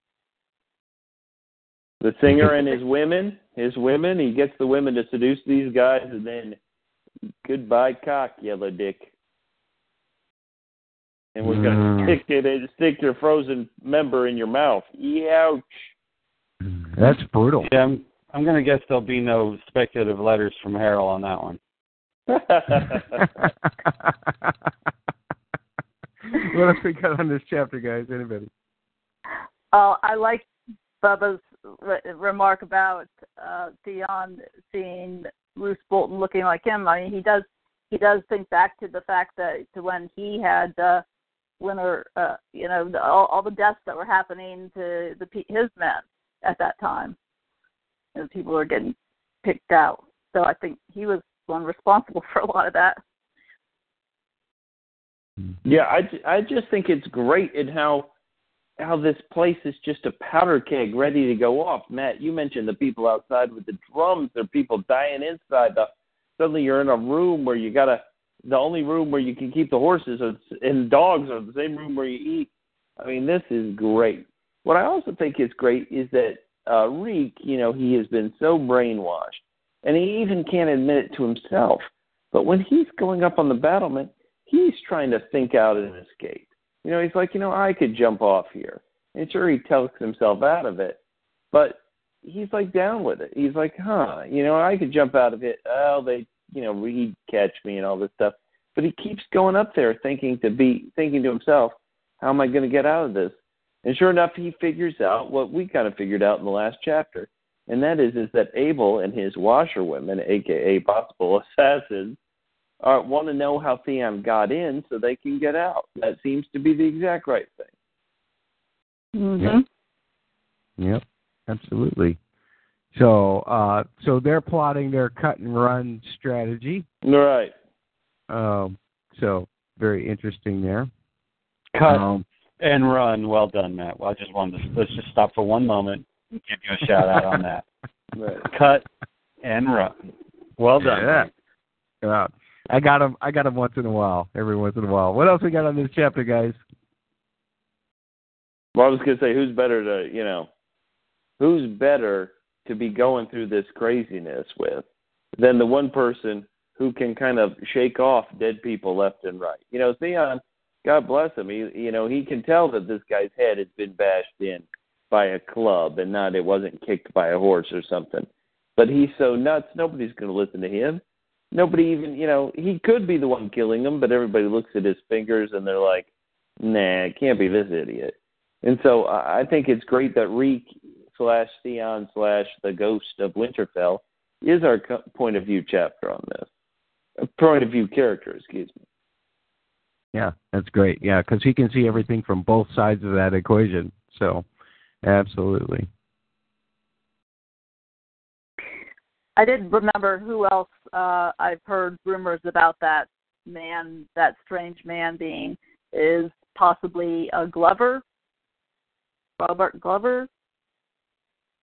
and they're doing oh. some recogn- reconnaissance. Ooh, let's see. Now, he was the one that freed Davos, right? And took him to Mandarin? Yeah. Yes. Hmm. I guess my question would be, would if he have been with Robb back when Theon was, so that Theon would have known him or not? Would I, I would be, I guess, what I would want to know, because Theon obviously didn't know right. this person. Right, right. Interesting. But it does seem that, you know, whoever this person is, they, they're not supposed to be there. I mean, it seems like in, in the meeting, like they're there undercover of some sort. Seem that way. Yeah. Well, this whole, I mean, once again, I called it a powder keg, but I think that this situation in Winterfell is just a lot of trouble. They've got trouble theoretically on the outside, if that Stannis out there drumming. They've got trouble on the inside because none of these guys seem to agree and get along. Uh, it's it's exactly the kind of tension that should be in every chapter. But we did just read a Samuel chapter, so sadly it's not in every chapter. Uh, now, and obviously this satisfies you, Bubba, but I, I have to ask you, I mean, think about it from poor Roose Bolton's perspective. I mean, the guy oh, takes care of himself, he, he gets his son married, gets him in a nice place to live, he leeches himself to make sure he's nice and, and, and healthy. I mean, what what you got against Roose Bolton, man? Listen, that is a great, great point. You know, he's trying to live the high life. But, you know, it all goes back to your first decision. As he says, he's beginning to rue the day he raped Ramsay's mother. And Ramsay is the cause of all the trouble. Ramsay's the reason why, you know, the, the Hornwood people don't like him. Ram, nobody likes Ramsay. And so this is a good thing to say here to all the fathers out there. You know, if your sons cause any trouble, just disinherit them. You know, go the other way. Don't make them legitimate. Make them illegitimate. And so it's a good lesson for us all to learn. Thanks, George. Live the unlegitimized life, right? Right. Yeah. Yeah, Ruth was trying to play down these deaths and keep things a little yeah. calmer while Ramsay's going around uh, spreading the the news of uh, of Yellow Dick because he's he's mad it was one of his guys that got taken out. Yes, but doesn't that just show you guys that Ramsay actually cares about his people? He cares about Reed. He cares about Yellow Dick. What what do we got against Ramsay? Okay, you know, he he, he helps exfol he helps exfoliate some people once in a while. But I, it, you know, that's good skincare. You need a good exfoliation every once in a while. I mean, come on, what's wrong with these people? Okay, I'm I'm done trying to be Bubba. Uh, uh, sorry. No, it's, it's you've got, you're doing a good job defending those Boltons. I hate the Boltons, by the way, just for the record. Yeah. How do you feel about the phrase? Because they, they're not doing too well either. Like I said, I think a guy loses yeah. an ear, the squire's dead. The phrase must wonder, uh, once again, it's like things never get better. This should be great for the phrase because they've got River Run, but they're dropping, they're being killed left and right. They're eating mm-hmm. their own relatives. I mean, you know, it's it's just hard for anybody. There's nowhere on the continent they can escape, you no. know? Uh, It, it, I, I mean, I guess we haven't heard too much about anything happening at the Twins specifically, but anytime the phrase step away from there, man, they're they're tar- they got targets on their back, which is they sure you know, do. It, that's great. Yeah. That that's great. Uh, uh, I guess compensation for us readers when we had to suffer the Red Wedding to at least see them starting to suffer, right? Mm-hmm. And suffer, and suffer, and suffer. Yeah, Sir Hofstein, uh, when uh, they're having that, when he's having that discussion with Manderley about uh, going out in the snow with them, he he brings up, "Where are my relatives again?" Yeah, yeah, we all we know where they are. They're in everybody's tummy. They're in the privy, right? Yeah, they're in the privy by now. Yeah, exactly. Yeah, yeah, they passed through. Um, definitely. uh, anything else on this chapter, guys? It'll be great to see what happens next. Yeah, when Mance when Mance gets together with Reek, all hell's going to break loose. You can tell it. Absolutely. Uh, let's move on to Tyrion ten. Tyrion finds himself and Penny being bid for an au- being bid for at an auction in Slaver's Bay. They are sold to a very large man whose name I can't say, so we'll just call him Lord Yellowbelly. They are orientated by the overseer nurse and witness Jorah's auction. Tyrion recalling with the ship when the ship was boarded and the news he'd heard of Daenerys. Tyrion gets the overseer to convince Lord Yellowbelly to buy Jorah. Tyrion observes everything on the way to the camp, including what happens to the slaves when they run. All are fitted with collars, and Tyrion and Penny are cleaned up for performance and introduced to some fellow slaves. They perform, then serve their masters and the leaders at the Yunkai, oh, and the leaders of the Yunkai host.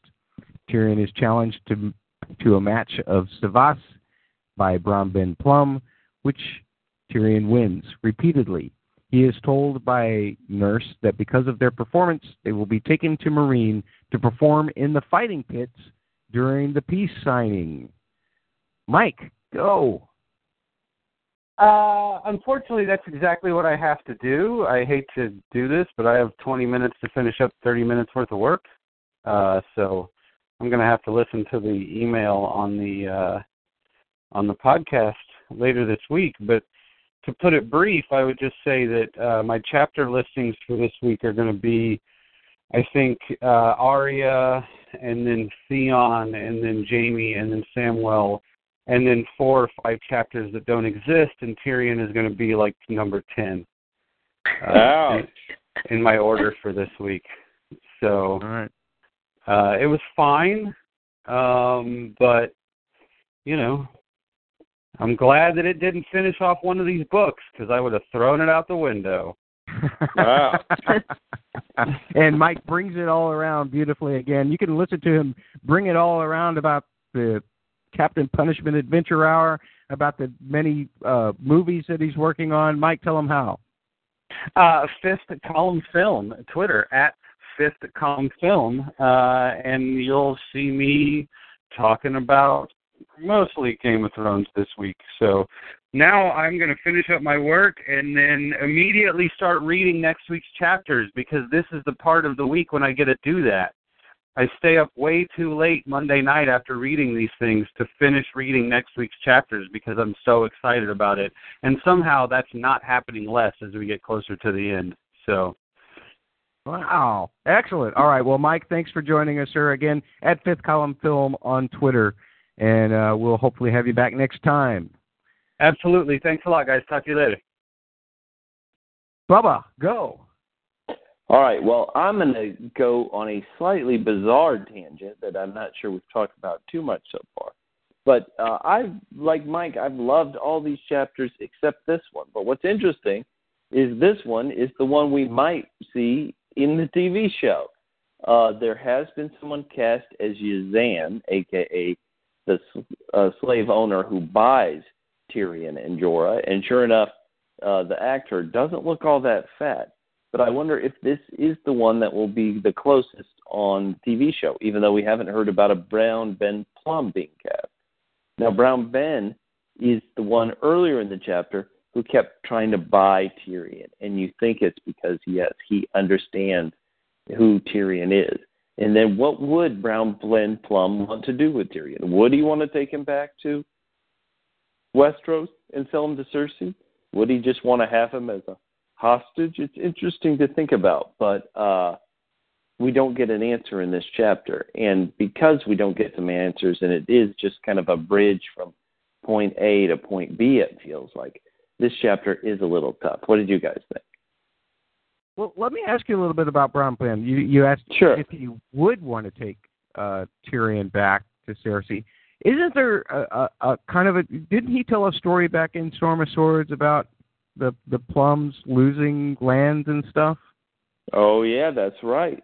You know, he he he makes the infamous joke always about how his dad must have had a very long uh, you know member, for lack of a better word, because he has to be at least six feet long because he was uh, his father, the Plum side, was dead before, by the time uh, his line got branched off.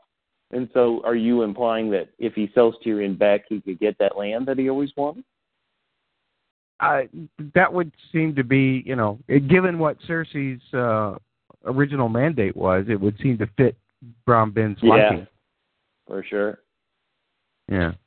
I don't know. Susan, any thought on that? I wouldn't want to trust Brown Ben if I were Tyrion, though, you know, I do think it's interesting. He thinks he could probably turn him, and we know he's pretty wily. I'm sure he stood a good chance at doing something like that, but still, I, I, I think it's better for him that it worked out this way. Yeah, and even his his first bet for the Savas game was for Tyrion himself. I mean, he wants Tyrion bad for some reason, mm. obviously, mm-hmm. in this chapter. So um, that's interesting. Uh, Jorah, poor Jorah, too late. Oh Jorah. boy, just too oh late. boy. Let's pour one out for Jorah. Is in a Jorah needs to be have a, a Lysini sex slave on his lap right now. Poor guy. He's been beaten. He, he is. He's found out that his, the love of his life is already married. Too late, Jorah. Too late. I feel bad for Jorah in this chapter, and there's really not that much there for him. But uh, I felt very emotionally connected to poor Jorah. Wow. You feel bad. You feel bad for him. I feel bad for the show. If he's got to be part of their act, you know that part's going to be weak. You know, like. I, I think Pretty the Pig is probably a better performer at this point than Sir Depressed Jorah. Yeah, poor Jorah. He's not going to make a great bear, that's for sure, no, uh, oh, other oh. than the hair on his back. Darn it. And he even got a tattoo on his face, too, didn't he? The slave tattoo they put on him? Oh, yeah. Well, that probably made him look better. Remember, Jorah's kind of, unlike the T V show, he's supposed to be kind of a, you know, not the most handsome man, and so... Yeah, he's just, can it get any worse for Jorah? Well, obviously, yes. Anytime you think it can't get any worse on these shows, it gets worse. But well, wait a minute, though. Wait a minute. This is awesome because of that tattoo thing. He's a slave now. That might win Daenerys' heart easier than him being Jorah. Oh, that is a great, no, that is a great point. She liked Drogo, huh? and Drogo kind of dressed funny. She likes Dario, and he's got blue beards, for God's sake. Sure, I mean, maybe she likes guys guys with tattoos. That's a great well, point. And, and Daenerys will just do anything for a slave where she wouldn't do something for just Jorah. Oh, good Her, point, Matt. Love very is alive. Good. Very good point. There's hope. There's hope at the end of the tunnel. There's also hope at the end of the tunnel. Uh, like you mentioned, Bubba, it, it, it looks like we're going to possibly see it on the show, where Tyrion and Daenerys are in the same place uh, with this with this show at the Fighting Pits coming. Um, how, I mean, Tyrion, it's hard for us to, to talk about speculation now because we've all read these things, but um, does it give you hope that that maybe part of this Marinese knot is starting to become untied? You would hope so. Let's be honest. As the first-time reader, Tyrion has spent this entire long, thick book on his way to meet Daenerys, and now, theoretically, he's got a way to meet her. So, yes, finally we're going to get some resolution to this. Thank God. One way or another, yep, for sure. Susan, what you got on this chapter? Uh, I also agree that it is the weakest of the chapters that we read this week. It was not a favorite for me. Uh, I enjoyed the, the side ass game. Side ass. I, I, I think that they should bring that out on the market instead of Monopoly. yeah. Yeah. Uh, How do you think I, Penny is dealing with all these these changes?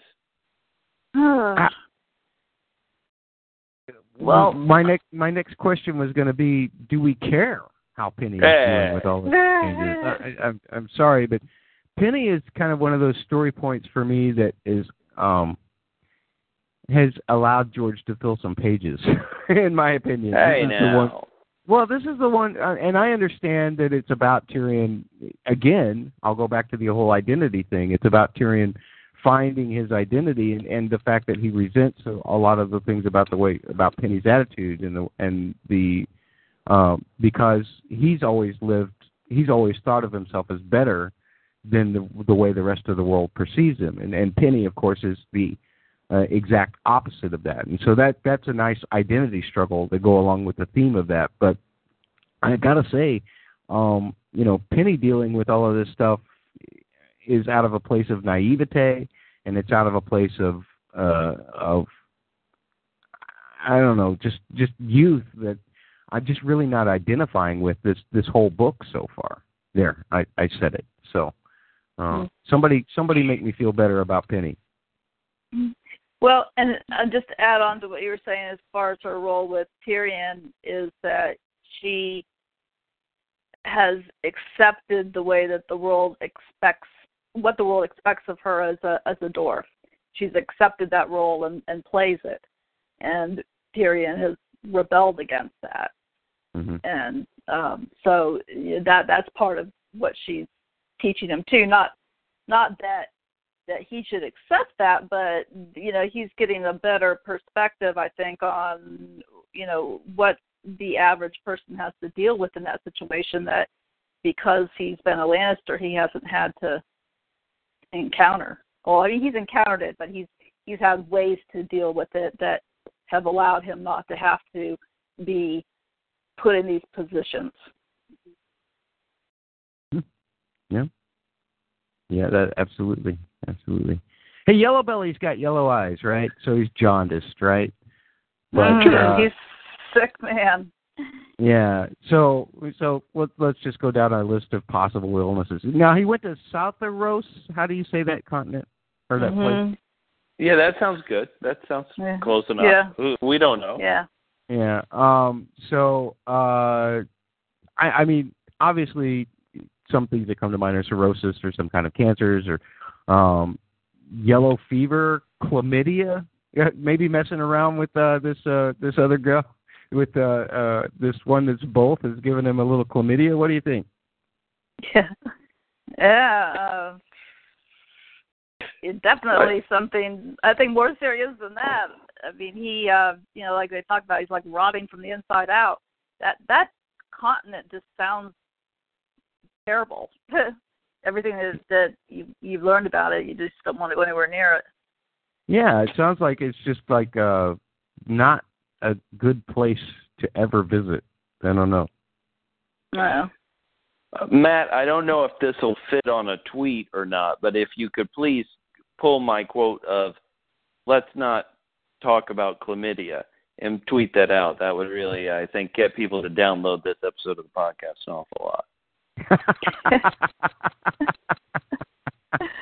uh, I don't even know if that's making it into the podcast yet. So okay, we'll just... good. All right, fair enough. This sounds more like, you know, like some extreme form of syphilis or something. Yeah. yeah chlamydia can, can become rather ravaged if you don't treat it. Um, and, and what was, okay. what was, all right, let me, I'm going to go back kind of on to the slave auction here for a bit. And what was Tyrion, what was his game plan here, bidding on himself? And once again, almost outing himself as Tyrion, son of Tywin. Yeah, all the gold in Casterly Rock, for crying out loud. What does that say? Uh, of course, most people would have just taken it as a joke, I guess, but obviously Brown Ben didn't. Right. Well, if he could have gotten somebody on his side that thought that he had access to these resources that could benefit them in the long run, maybe somebody would be willing to take a gamble on that.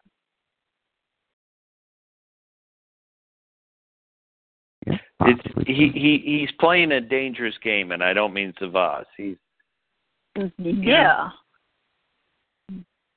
Well, you wonder if maybe the chapters would be more enjoyable if we truly got his thinking. Like, what is he planning? Like, we know that he wanted to get to he wants to get to Daenerys. He was happy when Jorah started taking him to Daenerys, but why can't he kind of? What is his next step? I would love to know. Well, and it's just, you know, the, the thing that strikes me about him outing himself that, in that way, and the fact that the mushrooms are mentioned again in his in his shoe, right, uh, makes you wonder. You know, is, is he saying? Is he saying? Well, I, I've got an alternative. If I can't get to Daenerys, then there's always this alternative, and that's. I don't know. Tyrion just is, is a downer for me in this book. I can't help it. You want him to I, eat those mushrooms. No, I don't. I want him to never think about him again, but he just keeps thinking about him. And I, I was oh. thinking back to, all the way back to Game of Thrones, uh, when I was reading this chapter, I was thinking about, you know, where Tyrion was at back at, at that time, you know, mentally, you know, where his behavior, you know, like when he was traveling up to the Wall with Jon, and how much fun those chapters were because, you know, you just, you had this very uh, intelligent, witty person who uh, had a lot of resources to hand that could, you know, was living a very g- good lifestyle. You know, certainly he had some issues with family and so forth, but you, nevertheless, you know, to go from that Tyrion to this Tyrion is such a huge leap. Yeah. He's definitely had a, had a, a, a, a a lot of traveling in between.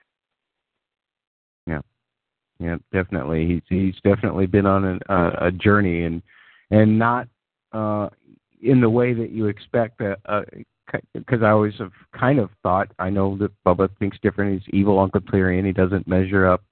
But I've always kind of hoped that Tyrion's trajectory, uh, up until I started reading A Storm of Swords, was going to continue to be upward, and that's um, obviously not realistic, uh, but I didn't expect it to take such a such a downward turn, uh, and I'm hoping that this course of events here that that maybe we're coming to will start to see Tyrion back on a, an upswing, because his attitude has kind of come back a little bit uh, over the course of some of these chapters, but um, his situation hasn't, if you know what I mean.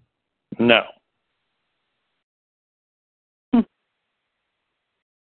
I agree, and and I do think that, you know, with two more books coming, that there there's definitely time for Tyrion to to uh, get back, not mm-hmm. to where he was. Obviously, he's going to be going forward, but you know, getting to where it's it's a positive situation. Yeah. Well, that that's if he that's if he survives the rest of this book. That's where, true. Uh, you know, where to be honest, Mike has been throwing it around so much. I'm not sure who could survive the rest of this book. Yeah, that's very true. That's very true. And we're dead. But it, just just from a trajectory standpoint, uh, it seems like Tyrion's in a little bit of a trough right now. We can only hope that he climbs out of it back to a peak. Well, I would say I would say he can't get any lower, but I mean, you know what I mean by that. Oh. Peter Dinklage just signed a lawsuit. Thanks. Podcast Winterfell will no longer be on the air. Oh. Um, no, wait. He doesn't. Peter doesn't read the books, so we're safe. That's true.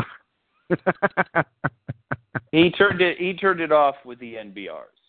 He turned it off with the N B Rs. Uh, we plugged we plugged his project, and uh, so he's happy. Good. No lawsuits. Anything else on this chapter, guys? Come on. Well, was, I, I think I, I'm out. I think it is interesting that uh, that uh, Tyrion and Penny are going to go perform for Daenerys. We learn at the end of this chapter. I mean, you wondered when uh, the the commander there was, was talking to the uh, Yezin, is it that that bought them?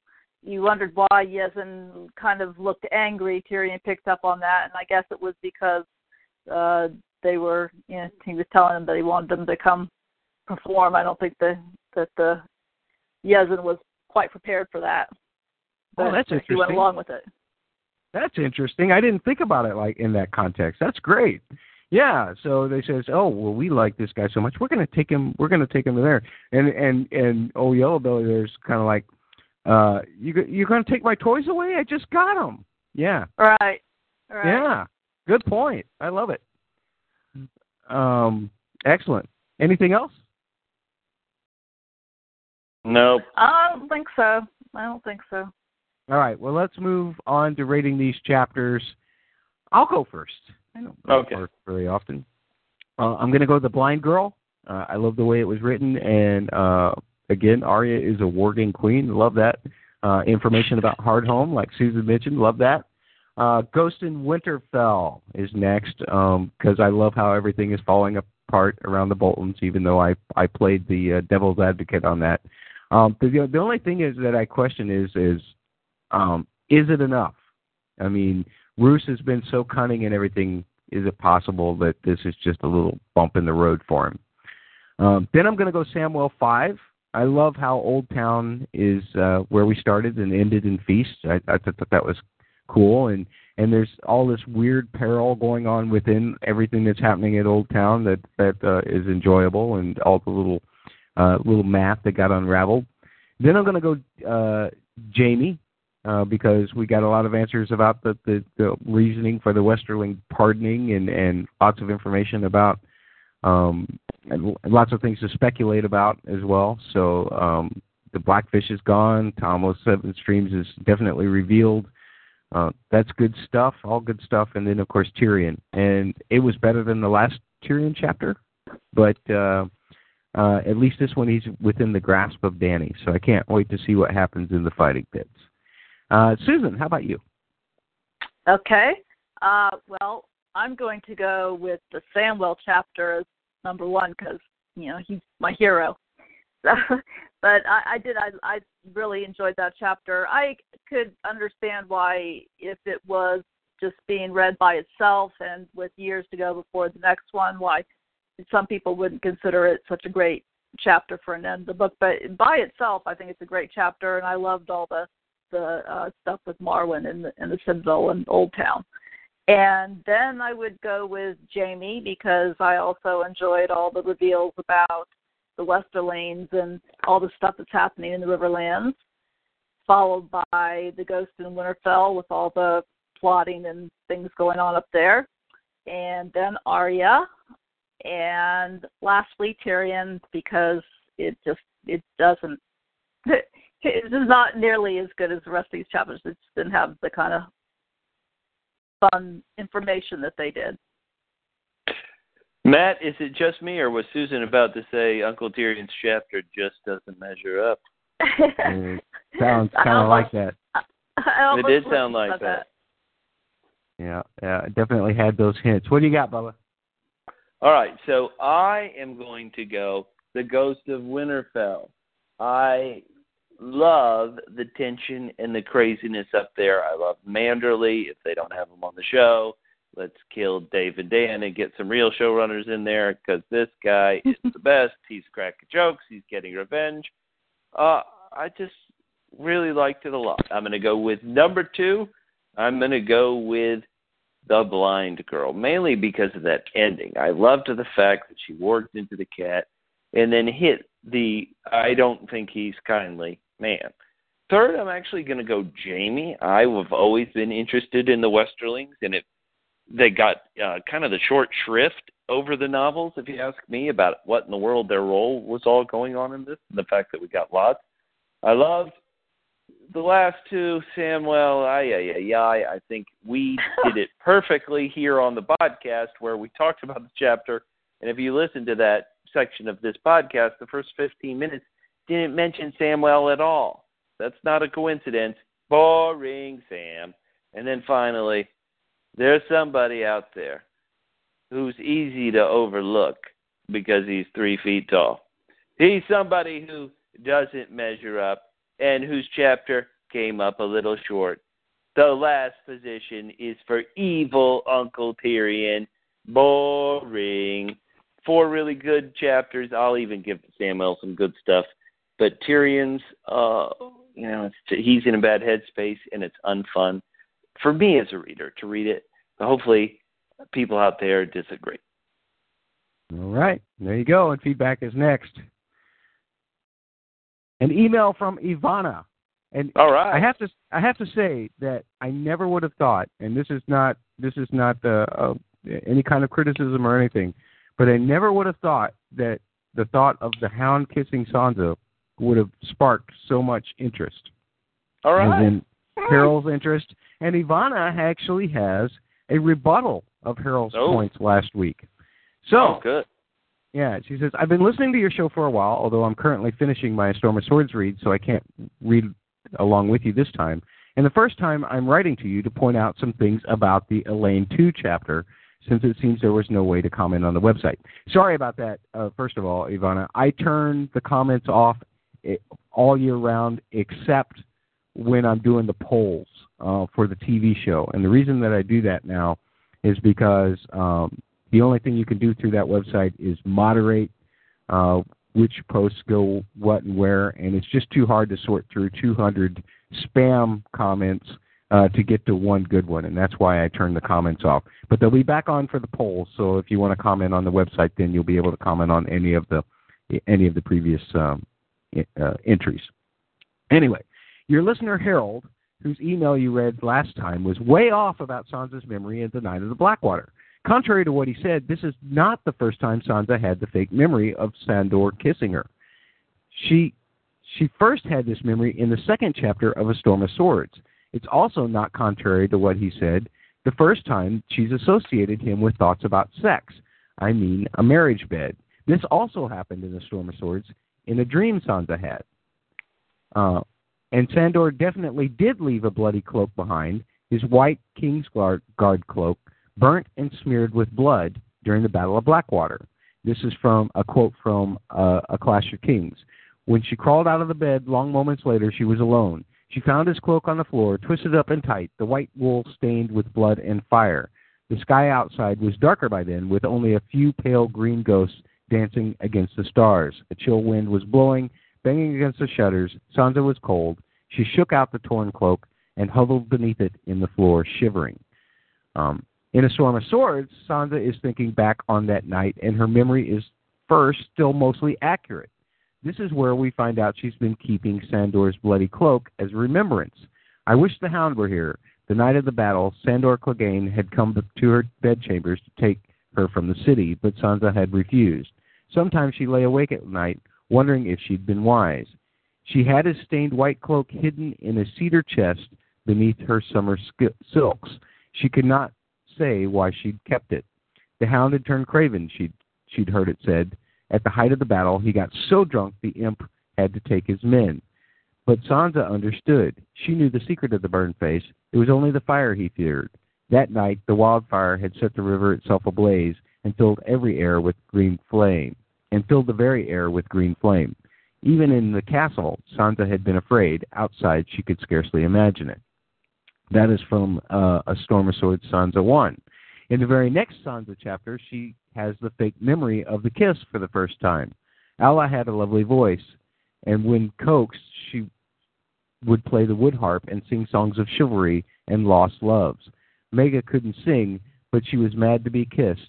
She and Alla played kissing games sometimes, she confessed, but it wasn't the same as kissing a man, much less a king. Sansa wondered what Mega would think about kissing the hound as she had. He'd come to her the night of the battle, stinking of wine and blood. He kissed me and threatened to kill me and made me sing him a song. That's from A Storm of Swords, Sansa two.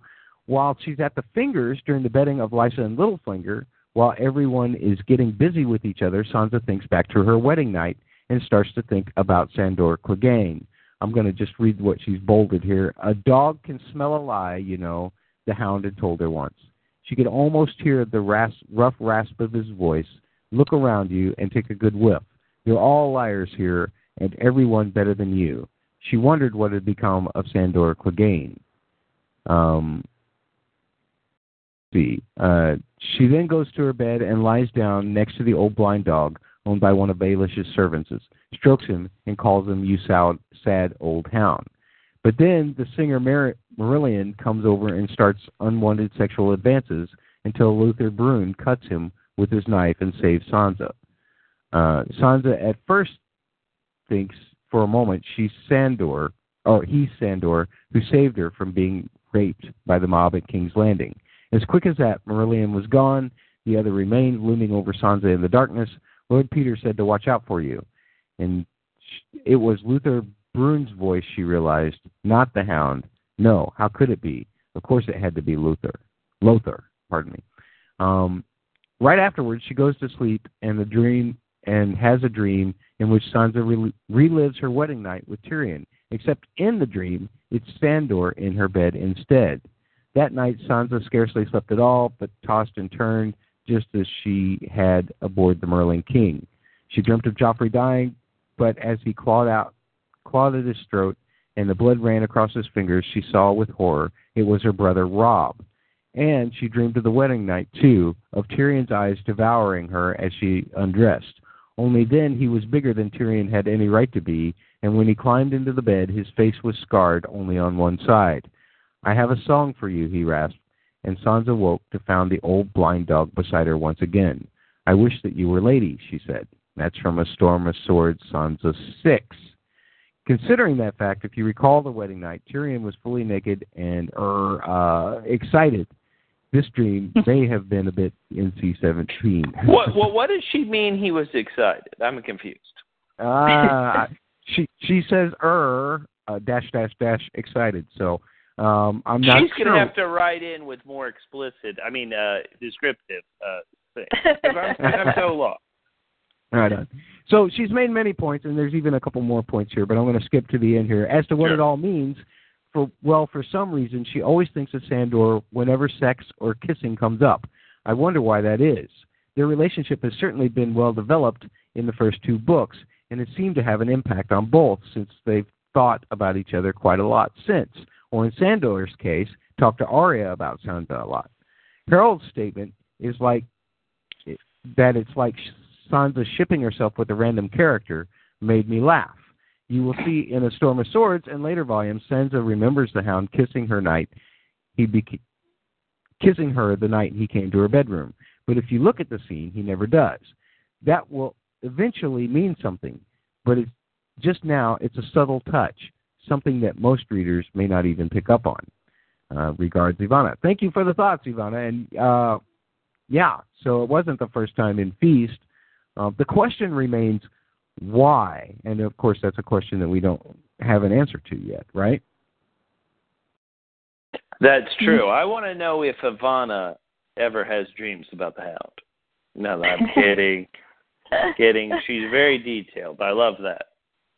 Very detailed. In fact, uh, like I said, there were several more quotes, and sorry to short you, but we're already running so long. I'm just trying to, because we have a, a lot of emails, too. This email from Tessa, who says, All right. Why would Littlefinger be deliberately poisoning Sweet Robin. If Robin dies, Littlefinger loses. He doesn't get his year of power in the Vale because Harry w- would inherit the Eyrie.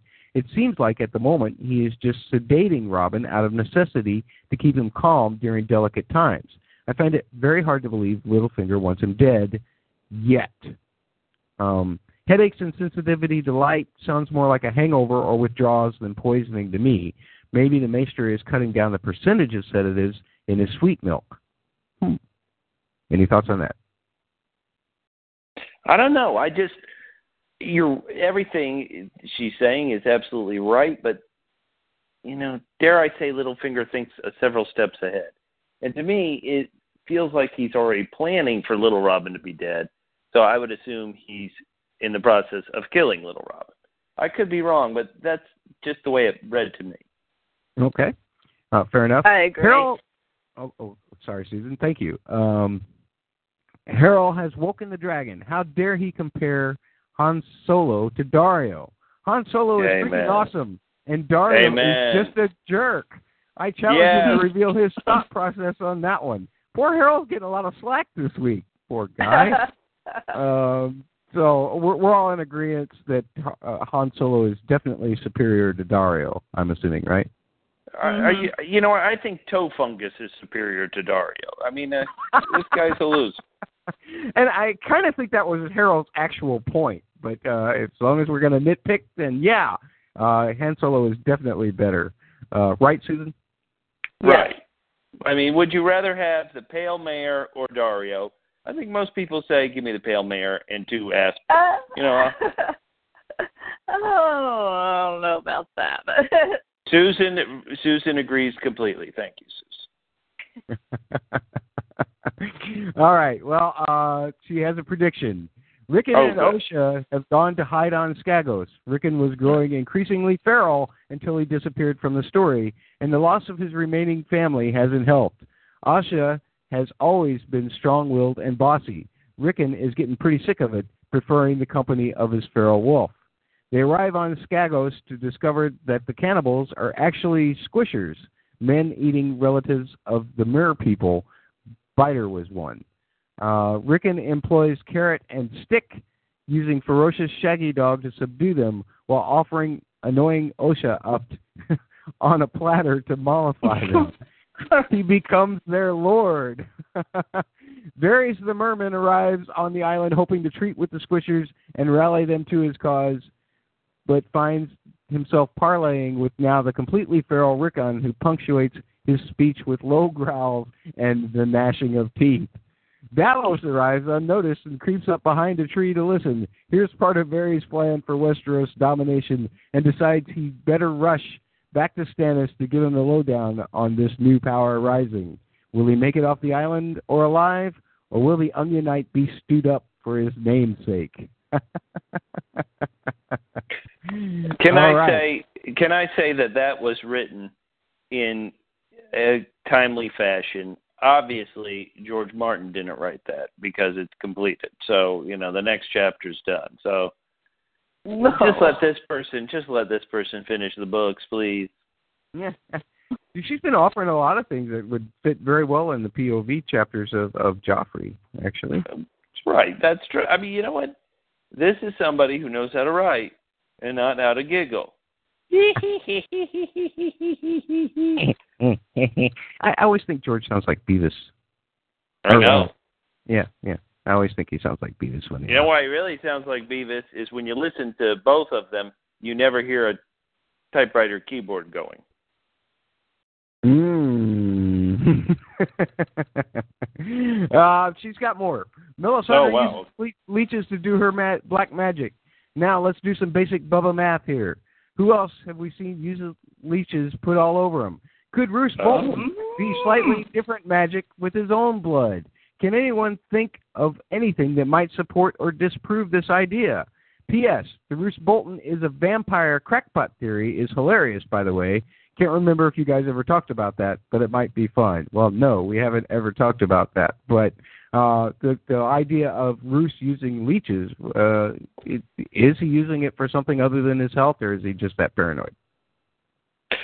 You know, he's doing blood magic. This person's figured it out. When you wow. are a vampire, there's like a like when you're a vampire and you suck the blood of somebody, it's not just that you're sucking their blood, but also all the blood they've sucked. So it's easier just to go through leeches and use protection. Good point. uh, Susan, were you? I, I have to admit, I wasn't even aware of the Roose Bolton as a vampire crackpot theory. Uh, were you aware of that? I, I am aware of it. It's pretty funny. It's funny. Okay. Yeah. No, it, it, it, but is it as funny as my crackpot theories? That's see, I got a little bit of jealousy going on here. It's more logical. Oh, okay. Excellent, excellent. Uh, email from Peter in Australia. All right. I was watching yeah, yeah. lots of class. Uh, I was watching lots of clips of the cast members' conferences on YouTube, where I was amazed that so many of the cast said they hadn't read the books. Don't you think you? Let's see. Don't you think you would have to peek uh, to see if your character was still in the books by book five? I mean, otherwise, you'd get all excited that your show. that you're in the show, only to get killed in Chapter three of Book one. I don't know about you, but I would want to know how important a character really is. Also, you need to know so you can continue your career after Game of Thrones. Loving the tandem read, while there have been times during the tandem read where, like Bubba, I wanted to shout, get on with it. I hope the, the proper phrase, Peter, is skip ahead.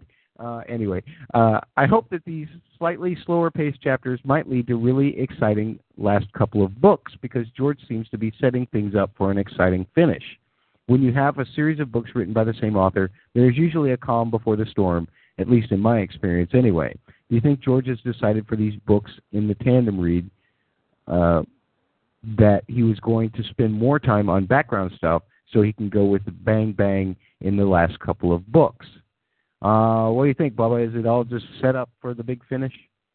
Well, I do believe there is a lot of setup in these books, and I would say that, you know, without giving away for people who are reading along with us, without giving away anything, there is the thought you could look at these, uh, the way this book ends, and realize how there can be a lot of exciting stuff in the next book. But I think this pace is going to continue. I think he's on, you know, he's gotten into the history so much, and he's writing other books and stuff. I, I think he can't help himself, and I, and I sadly am not sure we're ever going to see a kind of go-go bananas, uh, you know, cuckoo banana stuff that I love so much at the end of A Storm of Swords. I hope so, but I have to be honest, I kind of doubt it. I think this is the pace we're on. Wow, Susan, any thoughts on that? Um. I think that that there is a, a lot of setup going on for other things, and I'm not as convinced as, as Bubba that it's not going to pick up a lot more, but I do think it probably won't be quite where the early books were because of the fact that the story has gotten so broad. I mean, he's he's got so many things he's got to wrap up. Yeah, but what better bet, what better way to, to, to wrap things up than just bang, bang, bang, kill them all. Oh, not that one, because you saw that one guy in the T V show, so I'm not going to kill that one. But, yeah, no, I no, I, I, I, I have hope. I have hope that, uh, if nothing else, it'll be interesting, um, at least more interesting than most of the Tyrion chapters in this book. Oh, sting! Uh, let's see. Um, and as far as the actors not reading the books, um, you know, almost all of those actors in the first season signed, like, I think four or five season contracts, most of them four season contracts. So I don't think it was really a matter of a concern as to whether they were going to be around or not, because I don't know how those kind of contracts work. Um, Heath could probably tell me better since he's a professional actor out in L A, but um, it seems to me that you would get some compensation for all four of those years, unless there's some stipulation in the contract that, well, we could cut you off at any time. Um, that might be a concern, but it, at any rate, if you sign a four-year contract, then you've got to commit those four years uh, uh, at least uh, to the show. Um, you have to set your career in that way. And, of course, a lot of the characters uh, or a lot of the actors have reset their contracts for, um, you know, they, they, they got re-signed uh, in this last year for enormous amounts of money. So uh, I'm sure that they don't care much about it. And, and it hasn't stopped Cersei Turner. She's she's going to be an X-Men. Uh, it hasn't stopped the gentleman who plays Dario two point oh. He's going to be in a lot of films. Um, so I, I don't see it really being a career hindrance. Um, so there we go. Uh, email from Steve. Let me start by saying there were a lot of false deaths. Asha, Tyrion, fake people, uh, Elaine, and switched identities. Jane Poole as Arya so far in the story. It is in this pattern that I thought that maybe the Jane Jamie talks to in Riverrun is not who he thinks she is. I also think Brendan Tully is on his way up to meet with Quincy Cox at Salt Pans, which will put him at the heart of the action with the Brotherhood Without Banners, the Northern prisoners being released by the phrase, and the veil for the next book. He was only staying at Riverrun to be a decoy per Rob's orders. Brendan was not present at the meeting where Rob declares his heir, presumably John, in the event that Jane does not have a child. I speculate that before Rob leaves for the twins, he confides in Brendan and intends to sneak Jane away from all the fighting because he thinks she might be pregnant. He then orders the Blackfish to maintain a ruse no matter what. Brendan, being no Edmure, is able to follow orders and stays at Riverrun until the Crown's troops show up demanding Jane. He insinuates at the parley with Jaime that he has Jane and that John is a traitor, misdirecting Jaime from Rob's decree. Evidence I have that Jane was not present at Riverrun for this chapter is, first of all, when Jaime sees Jane, the first thing he thinks is, at least the girl did not vanish too. Now we all know from Tyrion that Jaime is a fool, so this is all I need to know. But I have more. Jaime sees Jane as awkward with narrow hips.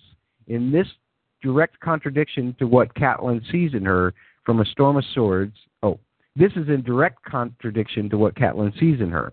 From A Storm of Swords, we learn that Cat sees Jane as having good hips. I know Jaime is male and Catelyn is female, and perhaps they see the female form differently, but I think Jaime has, as a grown man, would be able to tell if someone has good hips. The next indication that I had that Jane could be someone else is the scar Jaime sees and the way Sibel Westerling responds. Again in Storm, we learn that Rob has a crown made for Jane's sister, Elena. I think the person Jaime is talking to is in fact her. It is clear her mom is frustrated, but I think she is mad about Jane's disappearance and Elena's disobedience. She probably did get the scar when her mom tried to take the little crown from the rebel gave her, and she probably did love Rob more as a crush that Elena would have oh, more as a crush that Elena would have had over the true love Jane had. To me, if it was Jane, she would have been more despondent and almost comatose after Rob's death. The Jane we see was more of a brat, whining about the crown and bursting from her chair. Then when we see the escort, Jaime sends off four hundred men gone on de- a decoy to protect Edmure and the Westerlings departing. Someone who knows of Jane as Gawain's girl does not directly identify her because she rides with downcast eyes beneath a hooded cloak. Uh, Jaime and the guardsmen are the only ones that see her before in the solar, so I have to wonder if anyone who might be able to recognize Elena ever saw her. Plus, Elena, that is to say Jane's sister, is not mentioned in the chapter once. I have the timeline worked out from the Catelyn and Arya chapters as to how long it would take for Jane to get to Salt Pans, and when Rob decides to be cunning from Storm, that I could outline in a future episode. One last tidbit, I noticed when reading past Catelyn chapters, that it is when Jane inadvertently describes the abortive mom uh, is using... Oh, let me try that again. One last tidbit I noticed when reading past Catelyn chapters is that when Jane inadvertently describes the abortive her mom is using, she does so in front of Hoster Tully. The next chapter, we are at his funeral, and Catelyn reveals that his last words were Tansy. I wonder if it was a bit like the boy who called Tansy, where this was his last coherent message he wanted to get out after hearing the same method about for aborting Lysa's child being done to his grandson's queen, and his daughter did not get it because of his guilt-stricken ravings from Clash. Mm. Okay, interesting. I like that. I like that. I want to say that I would love to believe this theory. I would love to believe this kind of talk. But some of the holes in it are kind of holes. So, yes, Jane Westerling did have this younger sister who isn't really mentioned in this chapter at all, except kind of tangentially about uh, the mother Westerling saying, hey, you got to make good matches for Jane and her sisters and stuff. But if we understand correctly, Jane's sister was supposed to be like twelve, and Jane was supposed to be like fourteen or fifteen.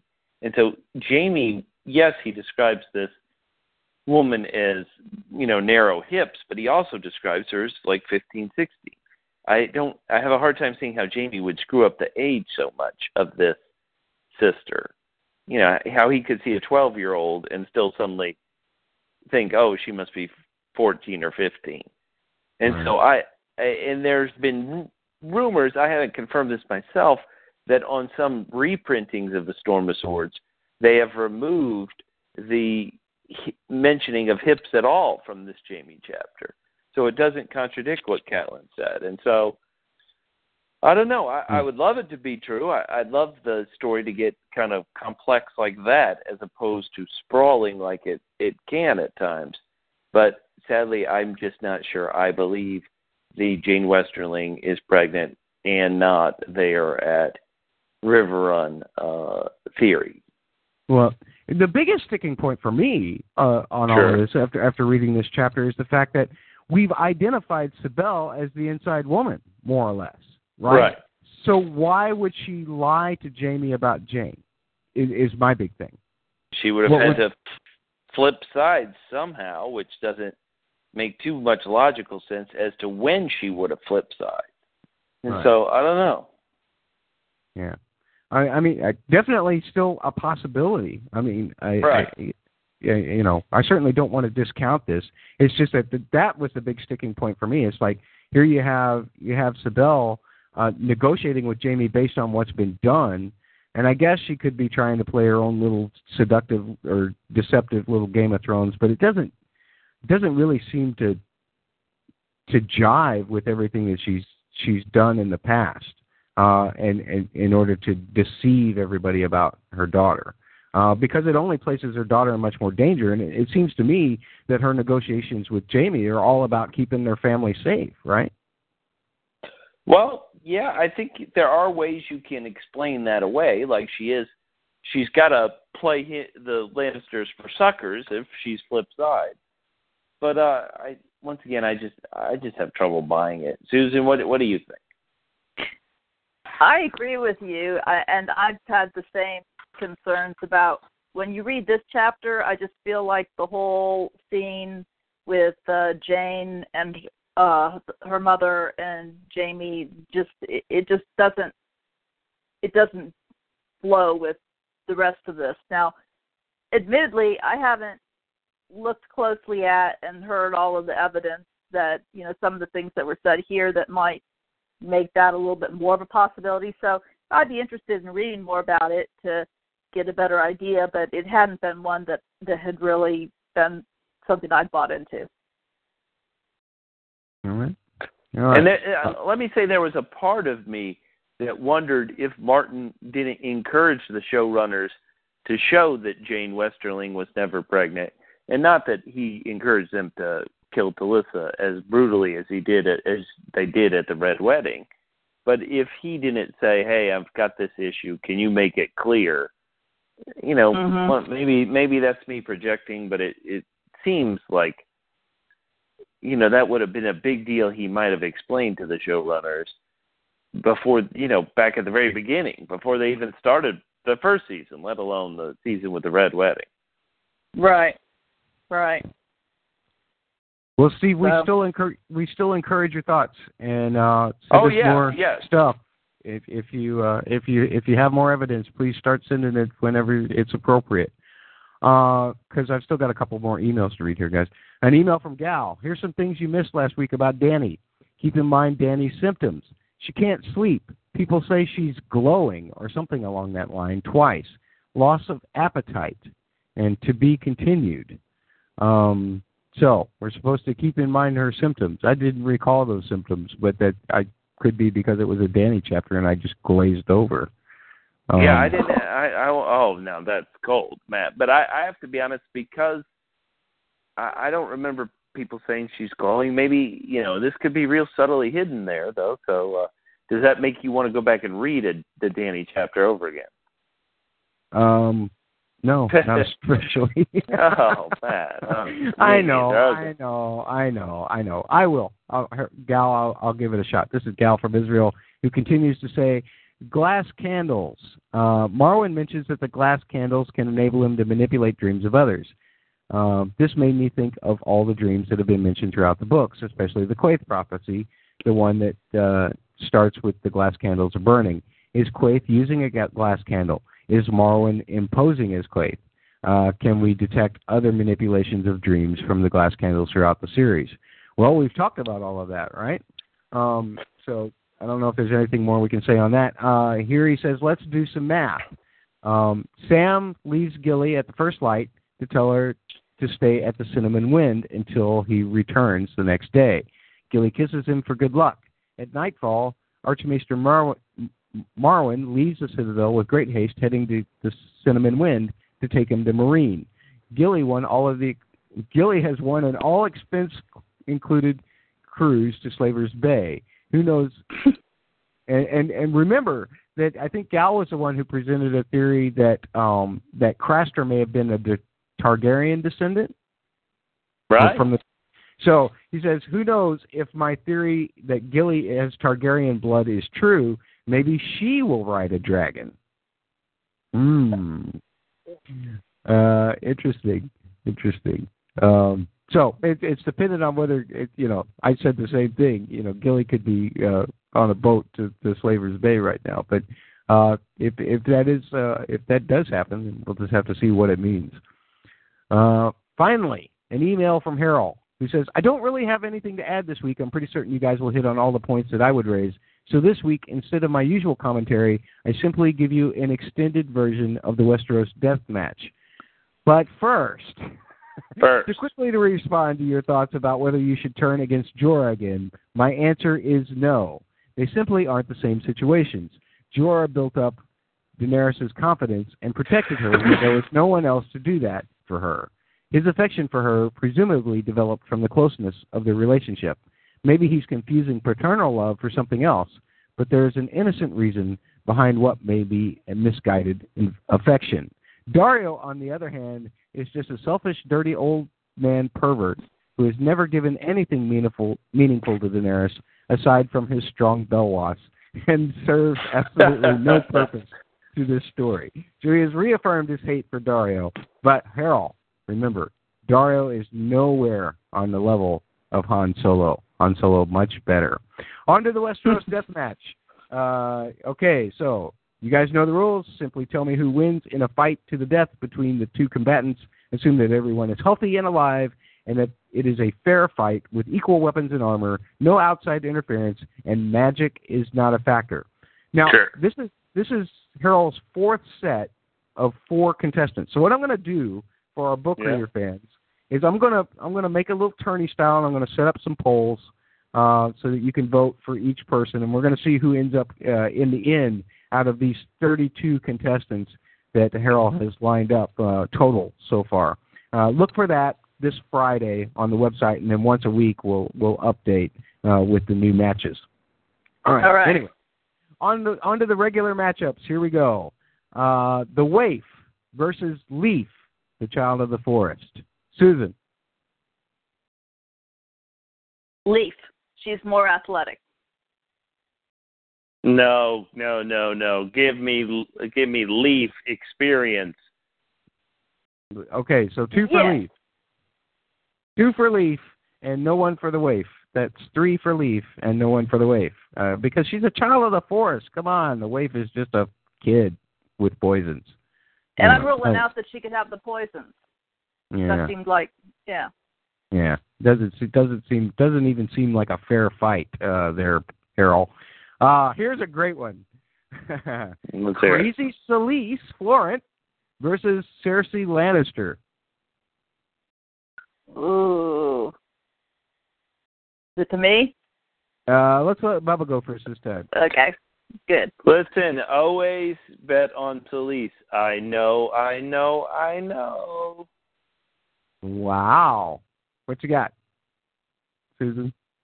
Okay, uh, okay. I was confused on who the person was. It was you're not talking about not Jane's mother. That's not who we're talking about. No, okay. No, we're yeah, talking about Khaleesi Florent. I think we're talking about Khaleesi uh, Baratheon, right? Right. I think he's given her maiden name for some reason first up. Yeah. Okay, her versus Cersei. Yeah. I'd say Cersei. Oh. I yeah. do too. Cersei's just too. Uh, what? In, in a match where she can't cheat, she'll find a way to cheat. That's just the way it is. Uh, so, we've got that one. Uh, here we go. The Mad King, Aegon Targaryen, versus Gendry. Oh, qualifying that Targaryen, the Mad King, Aegon Targaryen, as he is in the books, which is the only way we really know him other than the histories and lore. So, uh, Aegon Targaryen versus Gendry. For Gendry. What Aegon was... No, wait a minute. Not not the Mad King. It was uh, Aegon would have been the Conqueror. I'm sorry. Oh, what? Because Aerys Aegon? was the Mad A- right. We're talking about Aegon Targaryen, the Conqueror, versus uh, Gendry. Uh, oh, he doesn't mean he doesn't mean fake Aegon from this book? So confusing. Yeah, that's Okay, true. So Aegon the First, the Conqueror, versus Gendry, Aegon. Yeah. I'd say two. Yeah. Okay. I mean, yes. All right. Well, then and let's throw it. Let's throw it then to Aegon versus Gendry then, and see what we come up with there. I'd uh, still go with uh, Aegon because he's had all that training. No, I, I'd go with Gendry. Just pure strength. He's been beating his. Uh, excuse me. He's been hitting the anvil. All right. So if it's the Conqueror, then we have um, we have Aegon conclusively. And I got to decide between Aegon or Gendry. I'm going Gendry also uh, because uh, I, uh, let's face it, uh, this Aegon that Tyrion's been dealing with, he's kind of whiny. Hey, man. Um, so, uh, last match. Here we go. Bronn versus Jaqen H'ghar. That's easy. Oh, please. Jaqen H'ghar all the way for the win. Yeah, I have to agree. Yeah. Unanimous. Bronn wouldn't even, yeah, Bronn wouldn't even know it's a fight. Yeah, Bronn would be like, "Wait a minute, you're you're that girl that I did in the in in the brothel the other day." Oh, right. He'd yeah. be dead before he knew it. He'd be dead before he even picked up his sword. Uh, special super super heavyweight two on two matchup. The rules are the same, but I would just add that this is a two on two match, not tag team. So the combatants are both in the match the entire time, fighting until both members of the, the opposing team are dead. All sure. right. Lord Ye- I'm not going to try and say this guy's name. Not even going to try. Uh, Yezenzo Kagaz. I don't know. Is that close? The Yellow Whale versus mm-hmm. Illyrio Mo- or and Illyrio Mopatis. Sorry. That's team one.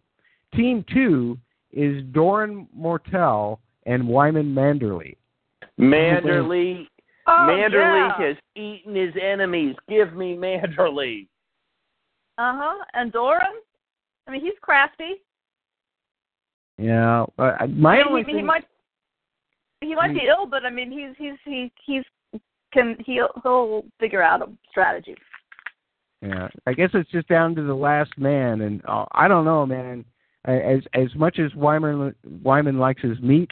Uh, I'm kind of thinking that uh, Illyrio likes everything. So uh, I don't know. It's a tough call. It's a tough call. I'm, I'm uh, given, well, you got you got one guy with gout. You got one guy with some kind of disease getting eaten up from the inside. So those two will probably just fall over dead at the same time. So it's really Illyrio versus Wyman, right? Ah, then I give it to Wyman. I give it to Wyman. Thank you. All right. Yeah. Okay. All right. And, guys, it has been a monstrously long podcast. So uh, I want to especially thank uh, Mike, who was with us earlier, again, at Fifth Column Film on Twitter, And, of course, the two guests who stayed through the remainder of this marathon of a podcast. First of all, Susan, thank you so much for joining us. How can people talk to you about A Song of Ice and Fire on uh, the interwebs? They can talk to me at uh, Black Eyed Lily on Twitter. And um, I am going to leave a cliffhanger for next week then, because there's something that I want to add that uh, goes along with one of your uh, add to one of the emails, but I'm going to carry it over till next time. Something for people to come back for. Okay. All right. Sounds good. And uh, Bubba, of course, from the Joffrey of Podcast, you and Catfish just put one out, one I guess a week or so ago. Uh, so season five stuff's coming up from you guys, I'm sure, uh, as that season goes along. You can find it on iTunes and on Stitcher. And how can people talk to you about A Song of Ice and Fire, sir?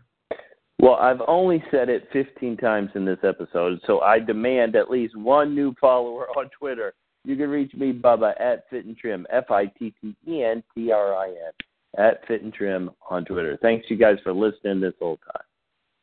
Yeah, thanks for sticking with us. And uh, next week, we're done with Feast, so it's all A Dance with Dragons. Jaime eight, uh, Jon ten, Daenerys eight, Theon, uh, just Theon in A Dance with Dragons, and then Daenerys nine. Remember, each week's reading material can be found at the two thousand fourteen and Beyond tab, and we have What's Up for Us in two thousand fifteen. Since there's not going to be any Winds of Winter, we're going to reread Game of Thrones, since we've never done that on this podcast. But you can find all of that stuff at podcast winterfell dot com. Here's Axel Foley to tell you how to submit feedback regarding any of these chapters, or the fact that these podcasts are too long, or whatever you want to yell at me about. Don't yell at my friends who come on this podcast and give up their valuable time. But yell at me, yell at me, I take it. Here's Axel Foley to tell you how. See ya.